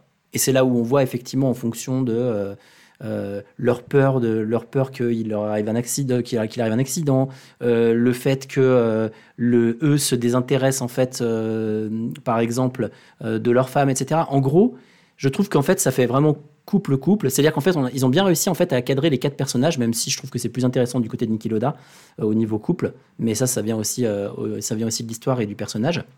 Donc déjà, tout ça, c'est hyper réussi. C'est hyper réussi aussi parce que ça retranscrit un moment extrêmement important qui euh, peut paraître anodin, mais c'est la pré-course, c'est-à-dire la réunion des pilotes juste avant la course, là où en fait, ils arrivent à un moment de la saison où euh, Niki Loda n'a pas intérêt en fait à faire cette course. Vraiment, techniquement, il n'a pas intérêt. Pour autant, euh, en fait, quand il arrive et qu'il dit il faut pas qu'on court, c'est parce que on voit, on comprend bien en fait son côté de personnage ordinateur, mécanique. S'il y a de la pluie, s'il y a ça, en pourcentage, hop, on arrive. Nous, on est, on va, on- il va y avoir des accidents. Donc quand il le dit, au final, c'est hyper intéressant parce qu'on a d'un côté, euh, bah non, on s'en fout, on y va, on court. D'autres qui sont pas d'accord. Et au final, en fait, dramatiquement, le choix qui a été fait à ce moment-là dans cette réunion d'aller et de courir, euh, bah, ça va causer en fait sa perte au bout de quelques années et puis surtout son accident. Mais par contre, c'est aussi le gros moteur qui a permis après derrière de euh, renforcer la sécurité et donc du coup de sauver des vies par la, par la suite. Et euh, voilà, moi et cette scène, moi je l'ai trouvée extrêmement extrêmement bien bien faite parce que en fait, on a l'impression de cette petite réunion, et c'était ça, hein, petite réunion de pilotes. euh, Maintenant, aujourd'hui, c'est avec les caméras, etc. Mais euh, en fait, entre eux, en disant ouais, est-ce qu'on y va, est-ce qu'on court, etc. Mais qui a des conséquences en fait derrière qui sont dramatiques pour un personnage et qui pour autant vont avoir des conséquences à long terme pour, les années à venir. Donc, et c'est très bien filmé, Euh, très voilà. En fait, rien de plus à dire que je trouve que c'est là pour le coup, je le mets encore au-dessus en fait de Ford contre Ferrari. C'est-à-dire que pour moi, Ford que- contre Ferrari est un excellent film. Ça fait partie d'un film. Pour moi, c'est vraiment génial. Et Rush est encore un cran au-dessus parce qu'il y a tout ce côté émotionnel qui, euh, qui est moins présent en fait dans, dans Ford contre Ferrari où on a vraiment en fait euh, deux bonhommes, un peu, un peu une sorte de buddy movie. Là, c'est pas un buddy movie, c'est autre chose encore. Voilà. C'est pour ça que je l'ai préféré encore. Alors, ce qui est marrant, c'est que ce IMDb, vous savez, il y a une sorte de, de rate, de, de note euh, des plus grands films de tous les temps. Et les deux films sont côte à côte, quasiment. Il y en a un qui est 201e, l'autre 221e, je Ah, crois. c'est marrant ça, ouais. Euh, Parce qu'ils ont, ils ont une note pas forcément assez une surprise, exceptionnelle sur le site. Et ils sont euh, très proches l'un de l'autre euh, à ce niveau-là. Euh, on n'a pas dit, mais Le Mans 66 avait gagné deux Oscars, euh, tandis que Rush a, eu eu quelques petites nominations, eu et euh, il a notamment été nommé dans les Golden Globes. Daniel Brühl a été nominé, on va dire, au Golden Globe du meilleur acteur. Donc voilà, il l'a pas eu malheureusement. Il y avait aussi euh, une nomination pour le meilleur film. Donc euh, c'est dire combien le film est quand même euh, très respecté. Euh, moi d'ailleurs dans Rush j'ai plus. Alors c'est c'est- ce que je vais dire est complètement con quelque part, mais c'est juste pour que vous compreniez le- le- le- l'intention. J'ai- je suis plus en fait sur le film euh, avec de l'émotion, mais en même temps qui est plus entre guillemets, qui, qui- qui est moins blockbuster que que Ford contre Ferrari. Et du coup c'est un peu ça peut-être qui me plaît parce que je trouve qu'il a plus d'âme en fait. Et donc en fait, on avait dit que c'était le premier duel. Et moi j'ai envie de vous dire que de ce premier duel, eh ben, c'est peut-être Rush finalement qui l'emporte, alors que j'ai qualifié tout à l'heure le Mans 66 de chef-d'œuvre. Parce que dans Rush, il y a peut-être plus d'excitation de la course, il y a peut-être plus de Rush que dans Le Mans, qui est un film plus historique, plus précieux. Et au final, pour en tant que plaisir de spectateur pur, je mets quand même Rush au-dessus. Donc ça veut dire que bah, ça veut dire qu'en fait, j'ai trouvé quand même que dans la C'est malin. filmographie, j'ai trouvé un, un chef-d'œuvre dans la filmographie de. Ron Howard. Donc je Même si, voilà. toutes les merdes que j'ai dit. Même si pour ceux qui vont adorer le Mans 66, sur Ron Howard. honnêtement, je pense qu'il l'emporte. Je pense qu'on est- tous d'accord, c'est-à-dire hein, là-dessus. C'est ce qu'on se disait en antenne, c'est que ce sont deux films qui peuvent être appréciés même par des, des spectateurs qui ne sont pas spécialement fans de, de, de course automobile, vu, vu, vu que le- voilà, vu que le- les films sont, les films sont quand même, il y a quand même suffisamment de talent devant et derrière la caméra pour faire quand même des, des films intéressants, des et suffisamment de talent d'écriture pour euh, faire des histoires un peu prenantes quoi. Alors, et toi, Tony? Ouais, ouais, non, bah alors moi, Rush, euh, un petit peu au-dessus. Euh, même je le mettrais, ouais, euh, peut-être un petit peu plus au-dessus que toi encore, voilà. Mais, euh, mais c'est d'autres très bons films. Et effectivement, c'est c'est intéressant parce que toi qui n'es pas du tout passionné par, par, on va dire, la, la course automobile. Alors, je me serais, j'étais pas étonné, tu vois, que tu puisses aimer Ford contre Ferrari parce que du coup, en plus, avec vraiment des euh, des acteurs, je pense que tu apprécies quand même plutôt bien et tout. Donc voilà, je me suis dit, celui-là, il y avait de fortes chances que tu puisses l'aimer. Euh, Rush, je me souvenais plus, mais c'est quand tu l'as dit tout à l'heure qu'effectivement, tu avais dit à l'époque. euh, et voilà, donc moi, ça me donne. ça, veut dire, ce film, bah, même si vous n'aimez pas la course automobile, regardez-le. Totalement. Et du coup, bah, maintenant, on va passer à, on va passer, on va, on va peut-être baisser un tout petit peu en qualité. Ah, je voilà. ne sais pas, Jérôme. Bah oui, oui, oui, forcément, oui, on va, on va aller donc vers euh, deux films, peut-être même trois si on est courageux, euh, qui sont des véhicules à grosse tête, des véhicules euh, pour euh, stars en attente de, de, de confirmation de statut de star ou de résurrection de statut de star. Euh, ça tombe bien qu'on parle de véhicules, on parle souvent de ça, d'un véhicule pour une carrière de cinématographique, ça tombe bien. On a d'un côté donc The Days of Thunder avec Tom Cruise, euh, le Little Tom, et de l'autre côté Driven avec euh, Sly, avec Sylvester Stallone. Chacun des deux films, ils y ont mis leurs pattes. Les deux films sont quand même très similaires, c'est pour ça que je voulais absolument les mettre face à face. C'est qu'on a d'un côté un métrage post-Top Gun dans lequel Tom Cruise a quand même pas mal mis son emprise dessus. Il a repris son, son réalisateur fétiche Tony Scott, le réalisateur de Top Gun, qui est hélas décédé, hein, le frangin de, de Ridley, euh, paix à son âme, euh, qui a été quand même, qui a quand même réalisé euh, de très très bons films. C'est un réalisateur qu'on pourrait aussi euh, étudier sa filmo avec plaisir parce qu'il y a autant de plaisir coupable que de très très bons films. Il a une patte aussi, surtout. Et il a une patte très clipesque, Mm. évidemment. C'était euh, du véritable clip, euh, effectivement. Euh, il a témoigné avec, Top Gun, donc, voilà. Et à l'écriture de ce métrage, on avait certes Robert Town, un immense scénariste, scénariste de Chinatown notamment, et le tout sur une histoire de Tom Cruise. Donc c'est dire combien Tom Cruise a quand même mis beaucoup de soi, beaucoup de lui-même pardon, dans ce métrage. Euh, c'est d'ailleurs lui qui a voulu absolument euh, que Nicole Kidman participe au métrage. Il l'avait repéré dans Calme Blanc, euh, le film de Philip Noyce, avec Sam Neill et Billy Zane. Et là, en fait, il l'avait carrément flashé sur elle. Il voulait absolument l'avoir dans le métrage. Je pense que d'ailleurs, c'est grâce à ce film qu'ils sont tombés amoureux l'un de l'autre et qu'il l'a embarqué avec lui dans l'église de Scientologie. Euh, pardon, qu'il l'a épousé, excusez-moi. Et on a ensuite, face à Tom Cruise et Nicole Kidman, d'autres acteurs cultes. Euh, franchement, c'est un défilé dans Days of Thunder, c'est assez hallucinant. On a Robert Duval, l'immense Robert Duval. Inutile de revenir sur sa carrière quand même, qui traverse de que l'on voit dans beaucoup de chefs-d'œuvre. Euh, on a Randy Quaid, donc le, frère de Dennis Quaid. Euh, on a Hulls, euh, qui est bah, le, le- héros de Princess Bride, si je puis dire. On a également Michael Rooker, le tueur en série Henry, l'acteur culte de James Gunn, que l'on voit dans plein de films, dans Les Gardiens de la Galaxie jusqu'à Henry, portrait d'un tueur en série, enfin dans Horribilis, enfin dans tellement de films Michael Rooker, c'est assez ouf. Donc on a un énorme casting dans Days of Thunder.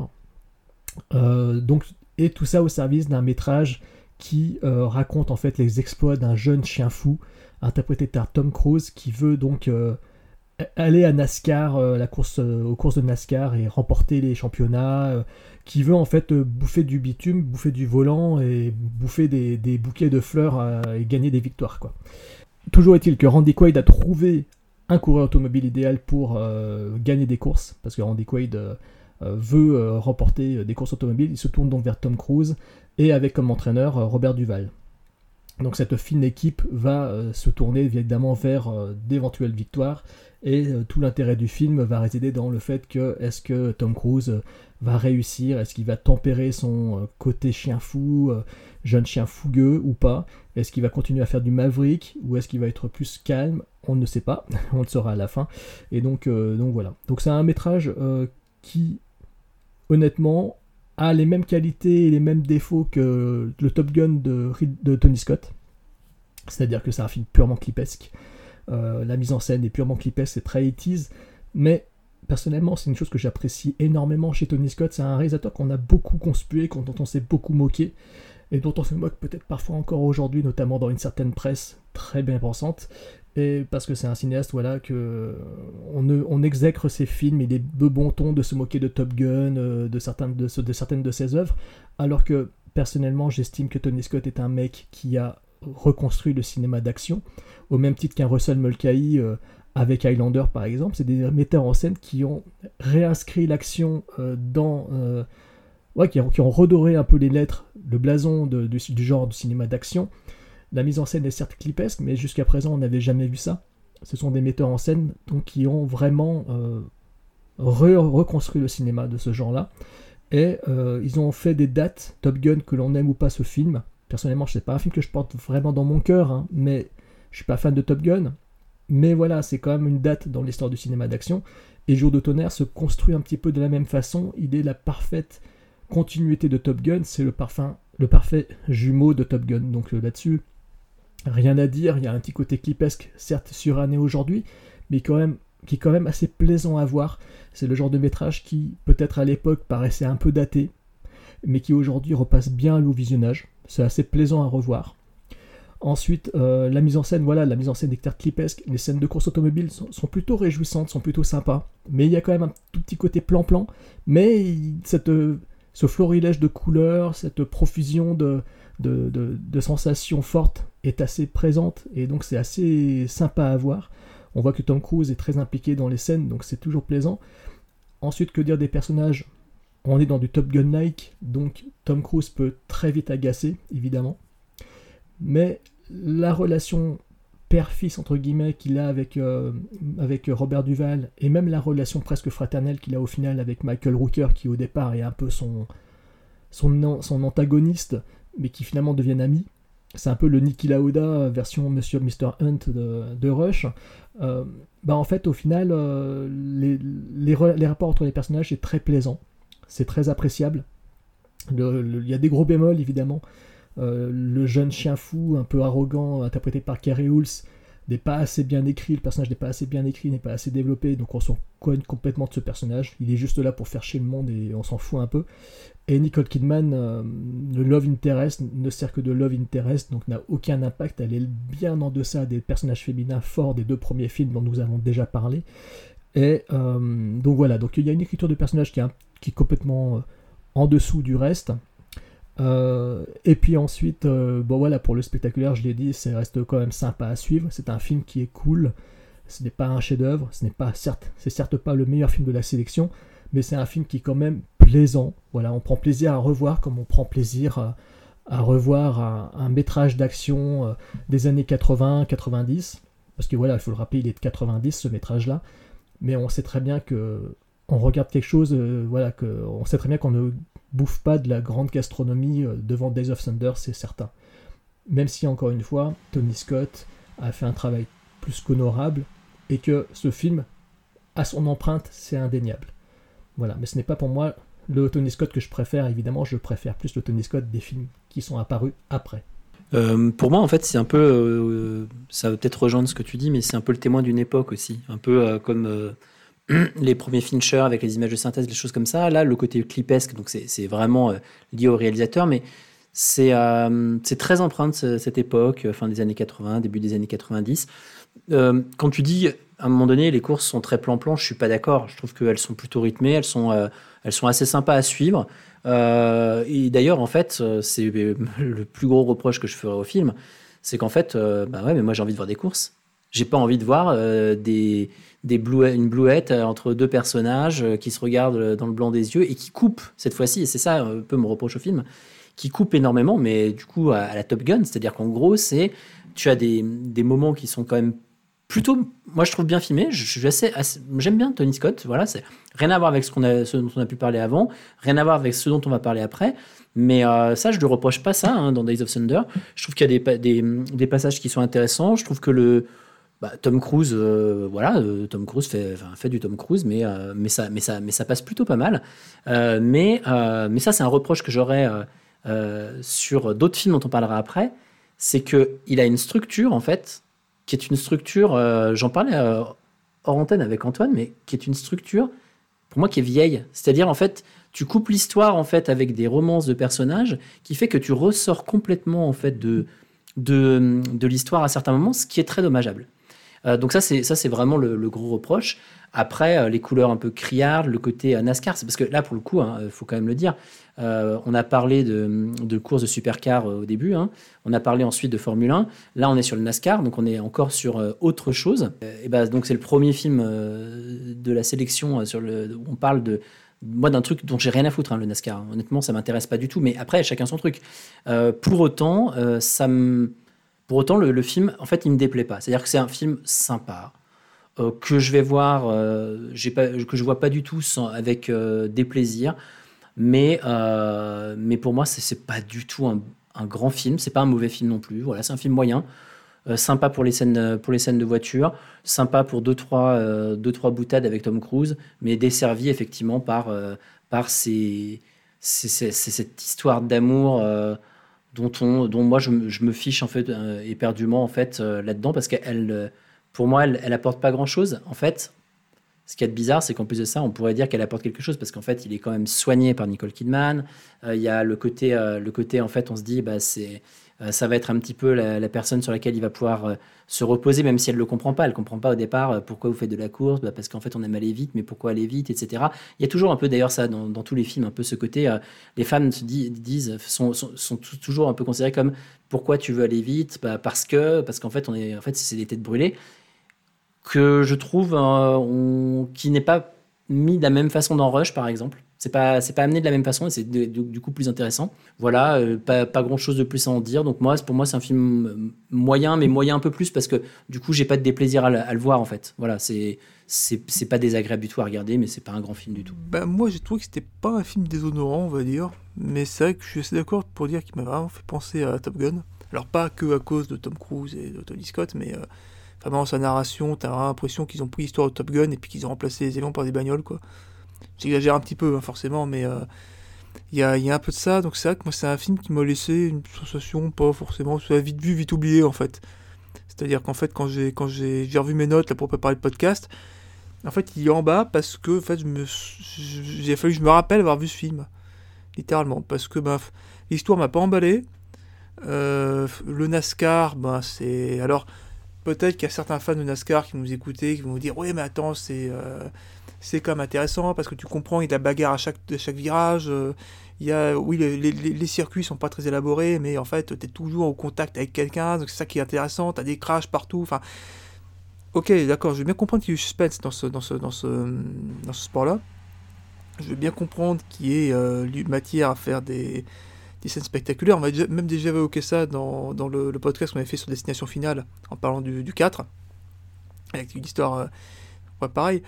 Voilà, mais c'est vrai que moi, c'est un film, ouais, il m'a pas laissé un souvenir euh, impérissable, parce que l'histoire m'intéresse pas, parce que le sujet m'intéresse pas, parce que, voilà, tu, tu, vois, tu vois à peu près comment ça, comment ça va se finir. Dès le début, tu vois comment tu, vois, dès le début en fait, c'est très bien ce qui va en être une heure et demie plus tard il y, a a pas forcément de surprise dans, dans, la narration et c'est voilà le film est un peu plan-plan en fait. Ce qui est un peu dommage vu, le- sujet on va dire. Bon, on est tous d'accord, je pense, euh, sur les qualités et les défauts de ce métrage. Et donc voilà, donc on avait donc ce véhicule pour Tom Cruise et maintenant on va aborder un autre véhicule, celui piloté par euh, et scénarisé en plus donc par Sylvester Stallone. Il s'agit du fabuleux Driven, sorti en 2001, donc euh, c'est-à-dire 11 ans après Days of Thunder. À croire que Stallone n'avait pas bien lu ses notes, il n'avait pas compris des erreurs auxquelles il fallait, absolument éviter.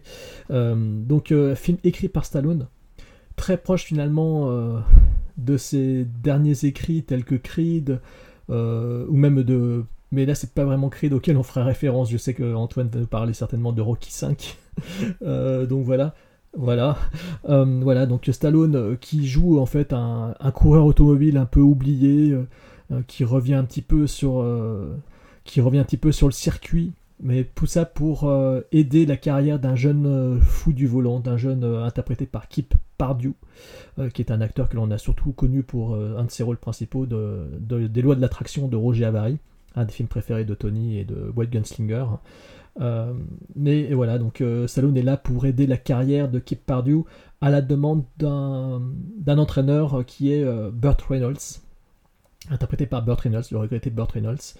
À côté de ça, on a aussi une rivalité, encore une fois, avec euh, divers personnages, euh, dont surtout on retiendra, on retiendra surtout Till euh, Swedger, l'acteur l'acteur allemand, l'acteur à succès allemand des nouveaux mecs, d'un tueur pour cible et de d'innombrables films dans lesquels il, joue soit le gentil, soit le méchant, soit le méchant gunfighter. Donc voilà. Au niveau des, des actrices, on a Gina Gershon qui semble échapper de Showgirls. On a une actrice qui n'en est pas une du tout. Euh, C'était Stella Warren, qui était une, cha- une championne de natation, qui s'est égarée chez Tim Burton avec la planète des singes et dans celui-ci, euh, mais qui a par contre euh, oublié dans la piscine son jeu d'actrice. Et d'ailleurs, elle a, été nommée au Razzie Award de la. Je crois d'ailleurs qu'elle, l'a hein, le Award de la pire actrice. Parce que le film a, été quand même pas mal nominé au Razzie Awards de cette année-là. C'est un film, donc, euh, je l'ai dit, scénarisé par euh, Sylvester Stallone et euh, réalisé par Renny Harlin, un réalisateur que j'aime beaucoup, personnellement, euh, qui aujourd'hui a totalement disparu de la circulation. Il est parti en Asie tourner des blockbusters là-bas, mais sa carrière est quelque part. Il a fait quoi, Jérôme Rénerlin Il a fait quoi qui nous a rapprochés de Thibaut Turca? Peur bleue, Deep Blue Sea. Voilà. Évidemment. Eh oui, Peur Bleu, le Oui. fabuleux Peur Bleu. Un petit big up à notre ami Thibaut. Ouais, qui doit nous écouter ou pas. Euh, Mais bon, moi, voilà, c'est le réalisateur de Prison, le réalisateur de Freddy 4, le réalisateur de Fort Fairlane, le réalisateur de Cliffhanger et surtout de L'île aux pirates et de Au revoir jamais que j'adore euh, au plus haut point. Et euh, malheureusement, voilà, c'est le réalisateur de Driven. Euh, c'est peut-être euh, un film dont il peut avoir honte, comme Stallone a aujourd'hui honte d'ailleurs, parce que franchement, ce film, il le renie totalement. Euh, c'est marrant qu'on parle de renier un film quand il est réalisé par. Euh, c'est un Ouh film. là là, celle-là, celle- celle-là est pas mal, hein, Jérôme. Et, et, et- et- et par la même occasion, j'en profite pour prendre la parole pour dire que je suis rassuré. Rassuré de la tournure que prend ton, ta prose là, parce que j'avais peur en fait que tu défendes ce film. Alors, c'est un film qui durait 4 heures au départ. Euh, René Harlin a coupé énormément de scènes, mais il durait vraiment très très très longtemps. Euh, et en fait, dans les bonus du DVD, alors je vous avoue, je les ai pas regardés, mais il y a presque 51 minutes de scènes coupées euh, en bonus sur, sur le DVD. Donc euh, voilà, je vous avoue, j'ai j'ai pas souvenir de les avoir regardés, mais le film durait vraiment beaucoup plus longtemps. Pour un film Oh, qui pas grand chose, comme je vous l'ai déjà dit. Alors, c'est un métrage qui. C'est un métrage, je vous avoue, qui a des petites fulgurances sympatoches et rigolotes au niveau de la mise en scène. C'est un métrage qui a des moments très embarrassants. C'est un métrage qui raconte rien du tout. Euh, dont l'histoire, euh, on s'en cogne. Il n'y a pas beaucoup d'émotions. Et c'est d'autant plus dommageable quand c'est écrit par quelqu'un qui a eu l'Oscar quand même, par Stallone. On sent qu'il a voulu renouer avec le succès euh, de Rocky. Euh, mais il faut force est de constater que là, on n'est pas face à Creed, hein, qui est quand même un très très bon film de boxe euh, qu'il a tourné donc euh, il n'y a pas très longtemps. Euh, voilà, on est loin du niveau de qualité qu'il aura atteint plus tard. Ici, on est vraiment dans la période de perte de vitesse dans la carrière de Stallone, et ça se ressent totalement. Il paraît très fatigué, Stallone, dans ce film. Il paraît très fatigué, comme le personnage quelque part. Face à lui, on a des acteurs qui sont très fades, d'une fadeur absolue et totale, qui sont insupportables, d'insignifiance. Kip Pardieu, je suis désolé, il est imbuvable cet acteur. Il est horrible, il est très très mauvais. Euh, Till j'ai une petite sympathie pour lui parce que je l'aimais bien en porte-flingue dans Un tueur pour cible. Mais force est de constater que là, bah, c'est pas sa meilleure interprétation. voilà. Et on a ensuite les, love interest féminins. J'ai oublié celle qui est le love interest principal de Stallone parce que l'actrice est tellement insipide et mauvaise que je l'ai complètement zappé de ma tête. Je ne retiens juste que Gina Gershon et Stella Warren qui sont juste euh, belles à l'écran mais pitoyables en tant qu'actrice. Donc au niveau de, l'acting, c'est quand même pas très très bon du tout. J'ose même, pas parler de Burt Reynolds euh, qui semble encore dans son rôle de Boogie Nights, donc c'est dire un peu le niveau. Euh, même si j'adore Boogie Nights, mais on dirait que c'est le même personnage, donc c'est c'est assez ennuyeux. Et ensuite, évidemment, de la part de René Harlin, qui a quand même tourné des gros films d'action, on pouvait espérer un film qui soit assez excitant visuellement, excitant avec des explosions, parce qu'on sait que René Harlin adore faire péter les décors. Et le film, bon, je dois l'avouer, c'est dans ces moments d'action-là que le film devient fun et devient drôle. Hélas, ce n'est pas beaucoup dans le film, parce qu'en fait, il y a très peu de scènes de course finalement. Il n'y en a pas beaucoup, il n'y en a pas tant que ça. Mais quand elles sont là, elles sont assez sympas à regarder. Alors je me rappelais, parce que je l'ai revu pour le podcast, je me rappelais de certaines euh, remarques qui avaient été faites à l'époque sur les forums cinéma et tout, où on se moquait de, ces plans bizarroïdes à travers des gouttes de flotte sur les casques de voiture, euh, ces effets de ralenti incroyables, euh, en numérique, des trucs complètement ab- aberrants et tout. Et en fait, je vous avoue que c'est dans ces moments de course-là, et, et notamment dans les crashs automobiles, que mon intérêt s'est éveillé pour le métrage. C'est-à-dire que c'est dans ces moments-là que d'un coup je me dis Ah, ils tentent des trucs, c'est complètement délirant, mais ils tentent quelque chose, ils tentent des effets de style, ils tentent des effets de mise en scène. Cet effet de ralenti avec la voiture qui se crache contre le parapet, avec euh, des étincelles, des flammes et tout, c'est assez stylé. Alors certes, c'est complètement stupide et con, mais c'est quand même stylé, c'est assez marrant, c'est assez fun à suivre. Donc euh, les scènes de course automobile, je les trouve assez réjouissantes en soi, mais en tant que plaisir coupable, parce que ce film-là est un pur plaisir coupable, il faut le reconnaître. À voir à plusieurs, on se marre bien devant.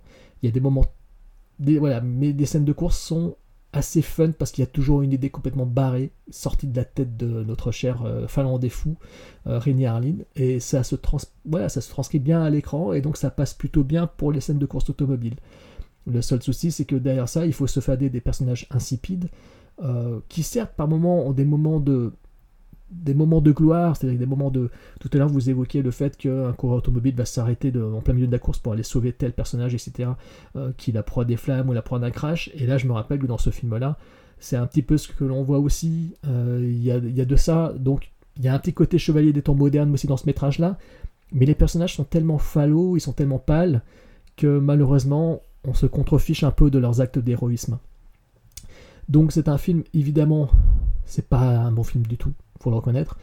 Il dure, euh, il dure pas, dure pas deux heures, hein, mais il semble en durer trois ou quatre. Et pourtant, Rémi Harlin a beaucoup coupé dans le métrage. Euh, donc euh, voilà, donc c'est un, voilà, c'est clairement pas, c'est clairement pas un bon film. Mais j'avoue que les petites scènes de course, voilà, m'ont, réveillé et m'ont amusé pour noter les, petits délires, les petits délires par-ci par-là qui essaiment ces belles courses de, belles courses de voiture, quoi. Ant- Antoine, je vais juste prendre la parole pour dire que je n'ayant pas revu ce film pour le- les besoins du podcast, je me fierais juste en fait aux souvenirs que j'en avais. C'est d'ailleurs pour cette raison-là que je je l'ai pas revu.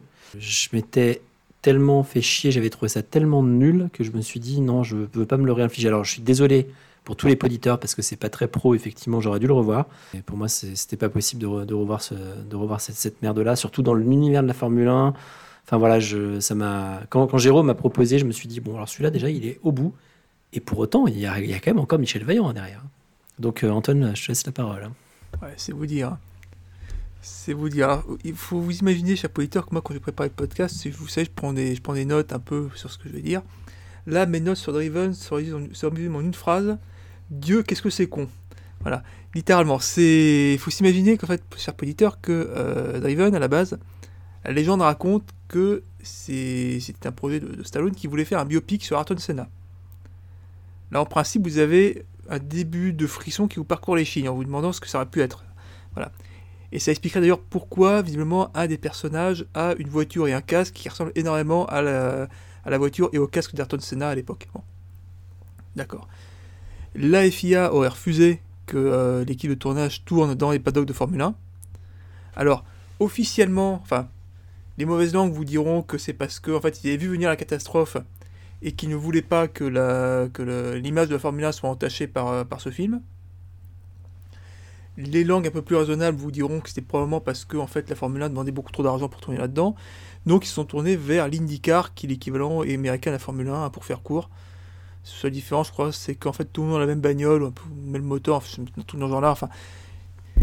Et euh, sorti de ça, exit donc le, biopic sur Ayrton Senna, il fallait trouver une histoire. Et qu'est-ce qu'ils ont fait? Autant vous voyez euh, Top Gun, euh, Tonnerre, j'ai pensé à Top Gun, autant, euh, comme mes, mes camarades en antenne, moi, euh, Driven, j'ai l'impression que c'est Rocky 5 avec des bagnoles en fait. Voilà.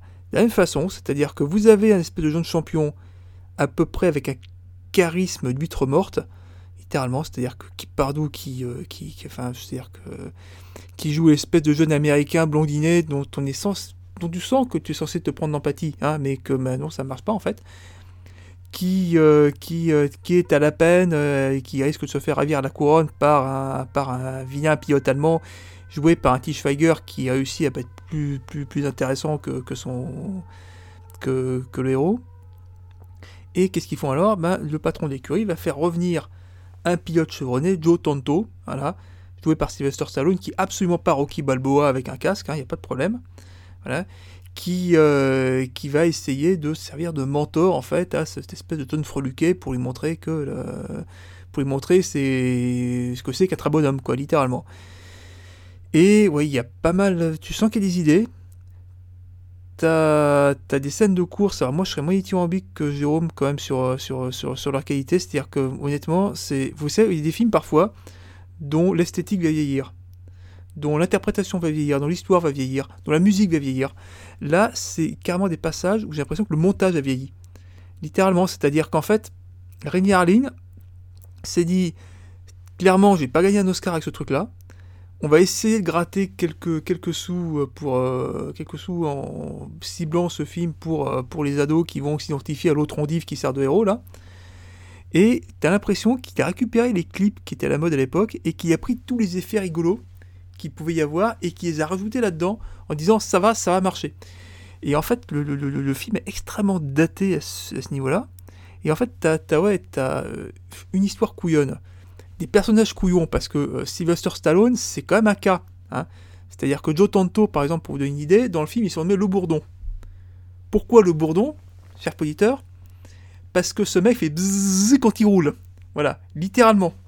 Il y a quelqu'un, à un moment, qui s'est dit, tiens, comme particularité, c'est intéressant, qui, au visionnage, s'est dit, ça passe crème, et il, il- il y a un mec qui a pris la décision finale de se dire, on va garder cette caractéristique-là. Et je me fiche de savoir que en 74, t'as un pilote brésilien qui s'amusait à faire ça. Voilà. C'est, comme le coup, le coup de, euh, du il rattrape les, pièces avec sa roue arrière en faisant les dérapages.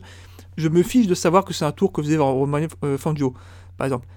Là, c'est juste complètement couillon, c'est-à-dire ça n'a aucun, aucun intérêt sur, sur le reste du film, enfin si un petit peu, mais enfin un peu la narration à un moment, mais te dis à quel moment tu à quel moment quelqu'un s'est dit que ce serait une bonne idée, on allait le garder ça. C'est, c'est, c'est- t'as, plein de trucs, t'as plein de trucs comme ça. C'est le héros, t'as le héros qui, euh, qui a aucun intérêt. Enfin, j'ai l'impression, j'ai eu l'impression un peu de regarder un shonen. Sais, les shonen sportifs qu'on, qu'on, lisait quand on était gosse en fait, où en fait le, le- le personnage était, le personnage principal était tellement générique parce qu'il fallait que le, le maximum de gens s'identifient que ben, finalement le méchant était plus cool en fait. Je sais pas si vous connaissez ça, je- vous connaissez ça. Je me rappelle quand j'étais gosse et que je regardais Olivier Tom, par exemple, moi j'étais absolument pas pour Olivier Tom, je m'en foutais de ce type, quoi. Là, c'était moi j'étais pour les méchants qui étaient 100 fois plus cool. Là, c'est pareil, en fait. Moi, j'étais limite en train d'espérer que ce soit le, le- l'Allemand qui gagne, en fait. Voilà. Ou Sylvester Stallone, histoire de faire la nique à tout le monde, tu vois. Et enfin, c'est... C'est, c'est un film, ouais, qui est... euh, Je suis vraiment désolé, cher auditeur, qu'en une demi-heure, on soit passé de rush à ce truc-là, en fait. J'espère que tu t'es mouillé la nuque avant, parce que sinon, le choc thermique va être un peu fort. Mais c'est, oui, c'est, un truc, euh, c'est un truc assez couillon. Et dis-toi qu'on n'a pas vu encore, on n'a pas encore parlé du film le plus con de la sélection. Alors, Voilà. il, y a un truc qui m'amuse dans ce métrage-là, ça. c'est que de tous les personnages, celui que j'aurais voulu voir un peu plus développé, finalement, c'est celui qui est éjecté rapidement de l'histoire pour cause d'accident, c'est Christian de la Fuente, le compagnon de, de Gina Gershon dans le métrage. Je trouve que le personnage est plus sympathique que tous les autres personnages du métrage. Donc voilà, c'est mon gros regret dans Driven, c'est que cet acteur-là n'ait pas été plus mis en avant. Ouais, il aurait fait un super, ouais, et puis même il aurait fait un super sidekick comique un peu, enfin, tout genre, c'est le mec qui aurait pu avoir un rôle beaucoup plus important. Et si ça se trouve, dans la version de 4 Ça heures, le vrai lui héros, qui- c'est lui. C'est Voilà. lui qui aurait dû être le, le pas- Pardieu. Voilà, si ça se trouve, c'est lui qui sauve le film. Voilà. En fait, il suffisait de couper qui parle au Alors, de montage. ces hein, deux métrages, personnellement, Voilà. c'est sûr, voilà, malgré les petits défauts, euh, euh, c'est Days of Thunder pour moi qui est quand même, qui remporte la victoire face à Driven. Pour les raisons suivantes. Je pense qu'on est tous d'accord. Mais, mais par contre, ça fait. Ah non, ah non même pas, d'accord, Ah. Antoine. Euh, Enfin, moi, enfin, je me suis beaucoup plus marré à voir Dri- Driven Ah, que, que Days of Thunder. D'un point, de vue- d'un point de vue intrinsèque, Days of Thunder est un meilleur film, c'est pas de problème. Mais euh, si je veux me marrer, à mon avis, si je veux passer un moment un peu sympa, je pense que je reverrai Driven en fait. Et par contre, j'ai un, j'ai un peu peur c'est là, parce que ça. du coup, Jérôme, j'ai fait, des, fait des trucs comme ça. Ça veut dire qu'après, à la fin, il va falloir choisir entre les gagnants, euh, parce que les catégories. euh, Non, t'inquiète, on va c'est Ah pas bon, ça, d'accord. Voilà, j'avais N'oublions un pas, peu peur. n'oublions pas que l'on va évoquer maintenant le- l'outsider, euh, Michel Vaillant. Donc Michel Vaillant ré... Ah non Ah bah Ah si, non. si, si, si, si, on le fait maintenant, sinon on pourra plus jamais le faire. Voilà. Remouille-toi la nuque, va remouille-toi la nuque. Michel Vaillant, donc l'adaptation de l'immense bande dessinée, quand même une bande dessinée de, des années 50, hein, quand même, ça a démarré dans, en 55, 56, 57, un truc comme ça, je crois. 57. Euh, donc, 57, euh, je crois. Création de Jean Graton 57, et ouais. de la famille Graton, en fait. hein, c'est même, euh, c'est même l'éditeur de ses propres bandes dessinées, quand même. Euh, donc, euh, immense bande dessinée, dont j'ai jamais été spécialement fan. Euh, je peux juste vous dire que plusieurs dessinateurs ont repris la série. Et j'avais participé à l'enregistrement d'une émission où on interviewait Marc Bourgne, qui d'ailleurs est sur Rambouillet, qui était le dessinateur qui avait repris les personnages dans ces dernières années. Et dans la nouvelle série Michel Vaillant qui est sortie en BD depuis une petite dizaine d'années, j'avais été donc à son domicile pour filmer euh, son interview. Super sympa. Euh, très très sympa comme gars. Euh, et en fait, j'avais découvert, et là j'avais halluciné, c'est qu'en fait, euh, ils sont plusieurs à dessiner en fait. Ils sont faciles deux ou trois. Et chacun a sa particularité. Il y en a un qui dessine les décors, l'autre dessine les personnages, et il y en a un qui dessine les voitures. Ah. Alors je sais pas comment ça se passait à l'époque de, de Jean Graton, Philippe Graton et tout ça. Je pense que Jean Graton faisait peut-être tout à mon avis. Mais aujourd'hui, en tous les cas, ils sont plusieurs. Ils sont peut-être faciles deux dessinateurs euh, à se partager les tâches. Donc c'est assez intéressant. J'avais été très fasciné par ça. Ça m'avait vraiment étonné. Donc, euh, voilà. Donc euh, ce film est donc né évidemment de, la plume de, de la famille Graton, hein, donc des parents de Michel Vaillant. À la mise en scène, et là je dis bonjour à Vincent Lecroc, parce que ça c'est un truc que j'avais complètement oublié. C'est un spécialiste de la pub automobile qui l'a réalisé. Un mec qui avait fait ses premières armes pour une production de Luc Besson qui s'appelle Sueur, qui est un film irregardable. euh, avec un gros casting sympa de gueule euh, de cinéma français, pas possible, mais le film est très chiant et improbable. Euh, donc voilà, et là, Besson l'a remis à la tête de ce métrage-là, parce que notre ami Louis-Pascal Coveler a une, a grosse expérience de la pub automobile et de, tout ce qui est, voilà, de films de course, quoi, en gros, quoi. Donc c'est quand même un mec qui vient de cet univers-là, qui a une, patte de pubard, quelque part. On en reviendra après dans le film. Euh, à la plume, à l'écriture du scénario, nous avons Luc Besson et Giles euh, Malençon, ou Gilles Malençon. Alors Gilles, euh, c'est le mec qui a écrit que deux scénarios dans sa carrière, Michel Vaillant et Les Chevaliers du Ciel. Donc deux adaptations de bande dessinée. Et depuis, il a arrêté. Donc voilà. En casting... Bah, ouais, au moins, au moins, il a arrêté. Il a bien fait. Oui, là, c'était il a- son il a honneur. reconnu bah, Louis-Pascal Coveler, c'est pareil. Hein. Sueur euh, et Michel Vaillant, c'est 2002-2003. hein. Et depuis, ça s'est arrêté. hein. Je pense qu'il a parti à la pub, il a parti dans la pub auto ou des choses comme ça, mais voilà, sa carrière, en tout cas dans le cinéma, s'est arrêtée. Michel Vaillant a quand même tué des- du monde, même pas, et pas sur la piste. Ah ben, il n'a pas que tué du monde, il a aussi tué les acteurs. Sagamore Stevenin, quand même, qui joue le rôle de Michel Putain. Vaillant. Euh, le fils, donc, un des enfants de, de Stevenin. De, de- c'est Jean-François Stevenin, son père, voilà, c'est ça. Et donc, voilà, Sagamore Stevenin. On a Vincent, non, pardon, Jean-Pierre Cassel, pour le coup. On n'a pas le fils de Jean-Pierre Cassel, on a, le- on a Jean-Pierre Cassel himself. Nous avons ensuite, euh, au niveau des, des actrices, nous avons Diane Kruger. La grande Diane Kruger. On a également une actrice Kruger issue de. Ouais, Kruger ou Kruger, je sais pas comment ça se prononce. Je... Kruger, non? Peut-être. Ouais, il me semble, ouais. Ouais, ça, m'a fait bizarre. que ok. c'est Kruger, hein. Je sais jamais Ok, si c'est ça bien, se prononce ok. à la Ah française. ouais. ou Non, à c'est la Cru- je, pense, je euh, pense que c'est Kruger, mais c'est pas pour. Ok. Ok. Donc Diane Kruger, et on a également Lisa Barbuchia, euh, une actrice putain, que l'on a vue dans Highlander 4. Ah ouais, on non, l'a mais- juste vu, hein, vite fait. Hein. Elle fait là la grande Tu- méchante euh, de. Ouais, tu comprends pourquoi elle est choisie, en fait, parce que c'est toujours les mêmes physiques, etc. Ben voilà. On a également euh, Peter Youngblood Hills, qui est surtout connu pour un rôle euh, récurrent dans la série Band of, Brothers, la série produite par euh, de mémoire Tom Hanks et, et Spiel- et Spielberg. Et on a également des gueules euh, de cinéma français qu'on aime bien, tels que Philippe Bas, euh, François Levental surtout, qui fait le, méchant, Kramer, le, méchant coureur automobile rival de notre ami Michel Vaillant.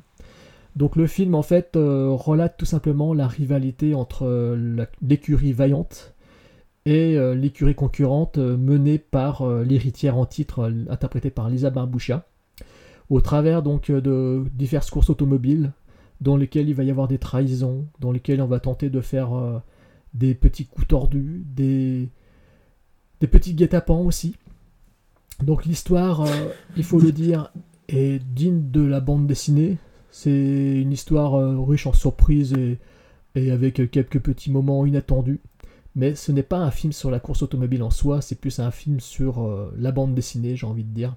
Donc on est littéralement dans du popcorn movie euh, bande dessinée. Euh, avec tous les défauts que cela implique. C'est-à-dire que c'est une mauvaise adaptation de bande dessinée, c'est clair. C'est un très mauvais film. Mais il y a, il y a une volonté, je trouve, et là je vais me faire huer, il y a une volonté de la part de Louis Pascal Coveler d'offrir un spectacle. C'est-à-dire que je préfère évidemment revoir euh, Michel Vaillant que Driven de, de Harlin, parce que je trouve que la mise en scène de course et en dehors des courses est assez, euh, est assez bluffante. Enfin, je sais pas si le terme est bien vu, mais je trouve que Koveler a une patte de metteur en scène de, de pubard, en fait, parce qu'il y a des, des, plans, des cadrages, des images qui m'ont marqué. M'ont marqué, euh, il y a des moments d'apaisement aussi qui sont assez beaux. Et c'est marrant, en revoyant le film, euh, en revoyant le film, je me rappelais, il y avait des images qui m'étaient restées en mémoire. Euh, cette image par exemple de Michel Vaillant qui s'avance vers ces énormes ventilateurs sur fond de clair-obscur, cette image aussi sur cette, ces funérailles qui se déroulent au bord de l'océan, au bord d'une falaise. Il y a des images comme ça qui dans le film m'avaient marqué, mais vraiment, hein, c'est dingue. Alors que je sais que le film est mauvais, mais chaque fois que je regarde le film, je dis oui, ok, il est mauvais, l'histoire j'en ai rien à foutre, euh, les personnages sont en carton, enfin c'est du papier, pardon, ils sont en papier comme dans la bande dessinée, mais le mec a réussi à faire des trucs qui me plaisent, qui font que j'arrive à regarder le spectacle, à regarder le film avec plaisir quand même, malgré tout, malgré cela, parce qu'il y a des tentatives de faire de l'image qui soit léchée, bien cadrée, avec des effets euh, cool, quoi. Et donc ce qui fait que, bah ouais, ce qui fait que le film en fait euh, passe quand même bien au visionnage. Voilà. Alors les courses automobiles ensuite, bien sûr, c'est là le, le tout l'intérêt. Et ben là aussi, ça m'avait marqué. Il y a des scènes de courses automobiles qui m'ont marqué. Alors c'est dommage parce que le gros intérêt du film dans les courses automobiles, c'est vraiment dans la première moitié, je trouve, parce que dans la seconde moitié du film, on est perdu dans des sous-intrigues à la con, et ce qui fait qu'après le spectacle empathie totalement et on n'en a plus rien à foutre de ce qui se passe, que tel personnage se substitue à l'un autre pour prendre sa place dans le véhicule, on s'en branle, on s'en bat les couilles. Mais par contre, euh, je trouve que la première partie, la première moitié, est assez réussie au niveau des courses automobiles. Je me rappelle qu'il y en a une qui se passe dans des paysages un peu de montagne et tout. Euh, j'ai l'impression que les courses se déroulent en, la course automobile se déroule en vanoise. Je sais pas, y a un non, mais c'est du rallye au départ, non? Oui, je, crois. Ça, En fait, il y, a, y, a du rallye sur glace et après il y a du rallye en fait en montagne, effectivement. Tout le début du rallye avant qu'on arrive sur le, sur le, sur le tarmac d'une piste de course. Voilà, c'est ça. Alors c'est sûr que c'est totalement improbable et tout, mais ça rejoint mes souvenirs de la bande dessinée pour être honnête, parce que moi j'avais lu des épisodes de la BD tels que Rallye sur le volcan, euh, euh à l'arrêt sur l'île de la Réunion, Michel Vaillant faisait une course automobile euh, sur l'île de la Réunion, tout ça. Ça rejoint un petit peu les souvenirs que j'avais de la BD quand j'étais gamin, que j'en avais lu deux trois comme ça. Et donc, ce qui fait que le, bah, ce qui fait que le film euh, garde, tient un peu mon intérêt. Là où je suis complètement perdu, c'est dans toutes les sous-intrigues, comme je vous l'ai dit. Et c'est là que je trouve que le film perd totalement euh, tous ses points. C'est avec euh, cette interprétation catastrophique. Et pourtant, Sagamore Stevener, c'est un acteur que j'aime bien. Je trouve qu'il a du charisme physique. Il a un charisme, cet acteur. C'est dommage parce que. Ouais, celui d'une huître, ouais, tout à fait. je trouve qu'il a un certain charisme et je trouve qu'il correspond. Enfin, il ressemble un peu au personnage, quoi. Je trouve que. Tu vois, Michel Vaillant à côté, je sais pas, ça passait bien. Là où c'est une catastrophe, c'est tous les personnages secondaires autour. C'est une calamité totale. Inutile de dire que Peter euh, Youngblood Hills est insupportable en sidekick ah, comique, dragueur, foireux. Il est horrible dans son métrage. Il plombe littéralement le film. La grande méchante est une calamité. Euh, il n'y a que François Levental que j'adore. Euh, en bad guy. J'adore sa gueule en, lame de couteau, ce mec. Je, peux le voir dans Doberman dix fois, je l'adore toujours autant. Euh, j'adore ce type. Tu peux le voir bouffer un, scooter de Grégoire Moulin euh, ou dans n'importe quel autre film. Je suis toujours fan de François Levental, donc je suis content de le voir là. En plus, j'adore sa. Enfin, c'est un acteur dont j'aime la gueule. Et c'est le seul qu'il trouve, auquel je trouve vraiment de l'intérêt, alors que son personnage est quand même mal écrit également. Donc voilà, donc en conséquence, c'est un film que je trouve sympa pour ses fulgurances visuelles. Pour François Levental, après, évidemment, c'est un très mauvais film.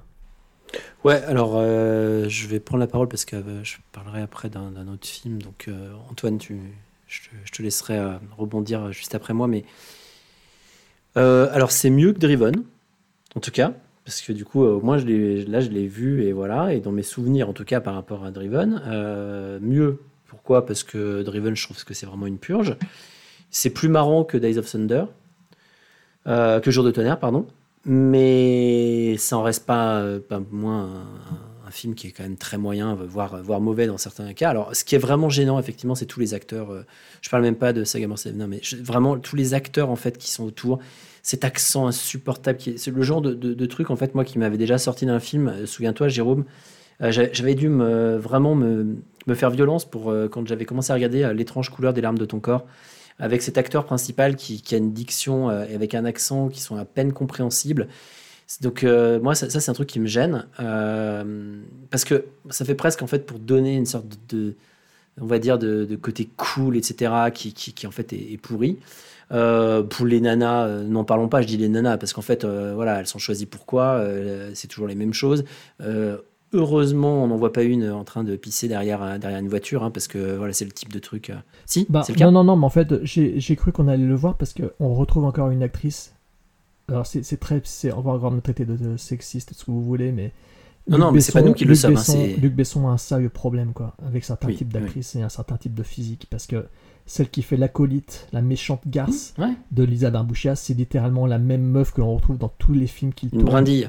Fille, euh, garçon, androgyne, euh, euh, un côté garce. On a l'impression de voir la meuf de, du Transporteur 3, quoi. Enfin, c'est. Non mais c'est ça. Et, et du coup, en fait, quand, quand tu vois ça, tu, tu, tu te rends compte, euh, euh, tu te rends compte en fait, chaque, chaque, chaque cinéaste a euh, ses, ses- on va dire ses fétiches, etc. C'est une chose, mais après, quand euh, le- le- la problématique en fait, c'est que là, ça arrive à un point au fait où c'en est ridicule parce qu'au final, tu sais que les personnes ne sont même pas choisies en fait pour euh, pour leurs compétences ou parce que euh, parce qu'elles cadrent avec un personnage ou un rôle, mais c'est parce qu'en fait, il a toujours dans sa tête en fait les mêmes types de personnages. Donc voilà, bref. Donc ça, ça, ça, me plaît pas. Euh, par contre, là où je te rejoins, c'est que moi, ce qui m'a plu là-dedans, c'est finalement la diversité un petit peu aussi des courses. Qu'au départ, il y a un peu de rallye, qu'ensuite il y a de la course euh, sur, sur tarmac, etc.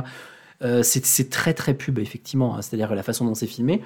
Mais, euh, mais en fait, si jamais ils, n'avaient jamais ouvert la bouche, et s'il n'y avait pas eu de sous-intrigue, finalement, tu me laisses que ces scènes-là, qui sont pas les plus belles du monde, mais qui sont quand même plutôt assez agréables finalement à regarder. Moi, ça, moi, ça, ça me va. C'est pour ça que je me dis, même si c'est très exagéré, etc., euh, je, trouve qu'on peut, on peut pas dire en tout cas que le film est une purge complète à ce niveau-là. Euh, par contre, euh, effectivement, après, on en arrive à avoir des sous-intrigues qui font qu'on s'intéresse plus à la course, comme tu le disais. Alors ça, c'est l'histoire avec la sorte de château d'eau, machin, etc., avec le père. Enfin, bref. Mais à un moment donné, je me disais, mais euh, arrêtez, c'est du n'importe quoi du début à la fin. Mais au final, euh, bah, au final, euh, ouais, j'ai pas, j'ai pas eu le sentiment de me dire, putain, c'est long, c'est long, c'est long. Voilà, c'est déjà ça. J'ai pas trouvé ça long, euh, chiant à mourir. Par contre, extrêmement mal joué, extrêmement mal dirigé au niveau des acteurs, et ça, ça, ça, ça me gêne.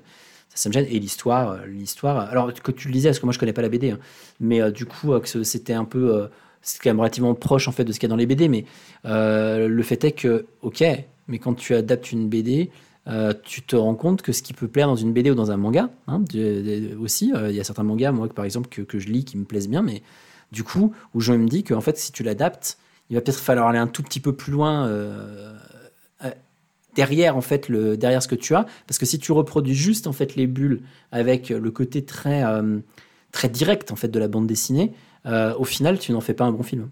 Ouais, ouais, bah, je vais pas forcément tresser les lauriers à non plus, c'est-à-dire que c'est ouais, c'est pas une adaptation géniale. Alors, disons que c'est pas forcément une surprise hein, quand on sait comment les adaptations de BD sont, sont traitées au cinéma, c'était pas forcément une surprise que ce soit décevant.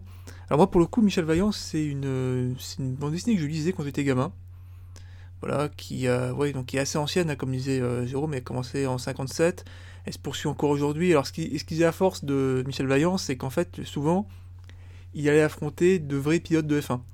Donc il faut s'imaginer les premières, par exemple, son rival c'est Fangio, et dans les dernières, son rival c'est Lewis Hamilton. Voilà, il n'y a pas de problème. Une fois que vous avez intégré le fait que le héros est visiblement un vampire, il n'y a pas de souci, vous... vous rentrez un peu dans l'histoire. Mais c'est vrai que le... j'avais été. Ouais, c'est hormis les, les, les scènes de course qui en effet sont, sont, sont pas mal. euh, sont pas mal fichus. Moi, j'avais vu au cinéma en plus, euh, donc dans, les meilleures conditions possibles pour voir ce film-là, et c'est vrai que c'était euh, c'était plutôt sympa. En plus, ils avaient poussé le vice, enfin le détail, jusqu'à notamment les scènes qui se passent au Mans. Ils avaient demandé à deux écuries de entre guillemets le bas de tableau s'ils acceptaient de qu'on les peigne avec des livrets aux couleurs de Vaillante pour l'une et de l'écurie rivale, les leaders, euh, de l'autre. Et ils ont tourné donc des scènes dans, alors peut-être pas forcément pendant la course elle-même, mais au moins pendant les essais, ils ont tourné, tourné les scènes de course euh, en se profitant justement de l'ambiance des vrais 24 heures du Mans. Ce qui est, ce qui est toujours intéressant, les scènes de, de rallye aussi sont, sont tournées à peu près euh, Dans la même circonstance, je crois, ils avaient récupéré une Peugeot qu'ils avaient peinte en, vaillante. Ce qui, ce qui est arrivé par la suite, d'ailleurs, visiblement, il y a eu, il y a eu des, de, de, il y a eu des écuries d'endurance qui ont fini par s'appeler Vaillante, justement, enfin, qui ont fini par avoir le sponsoring, justement, de la, de la marque Vaillante, qui était à la base une marque fictive, qui a fini par devenir une vraie, en fait, littéralement. le temps, le temps d'une course ou deux.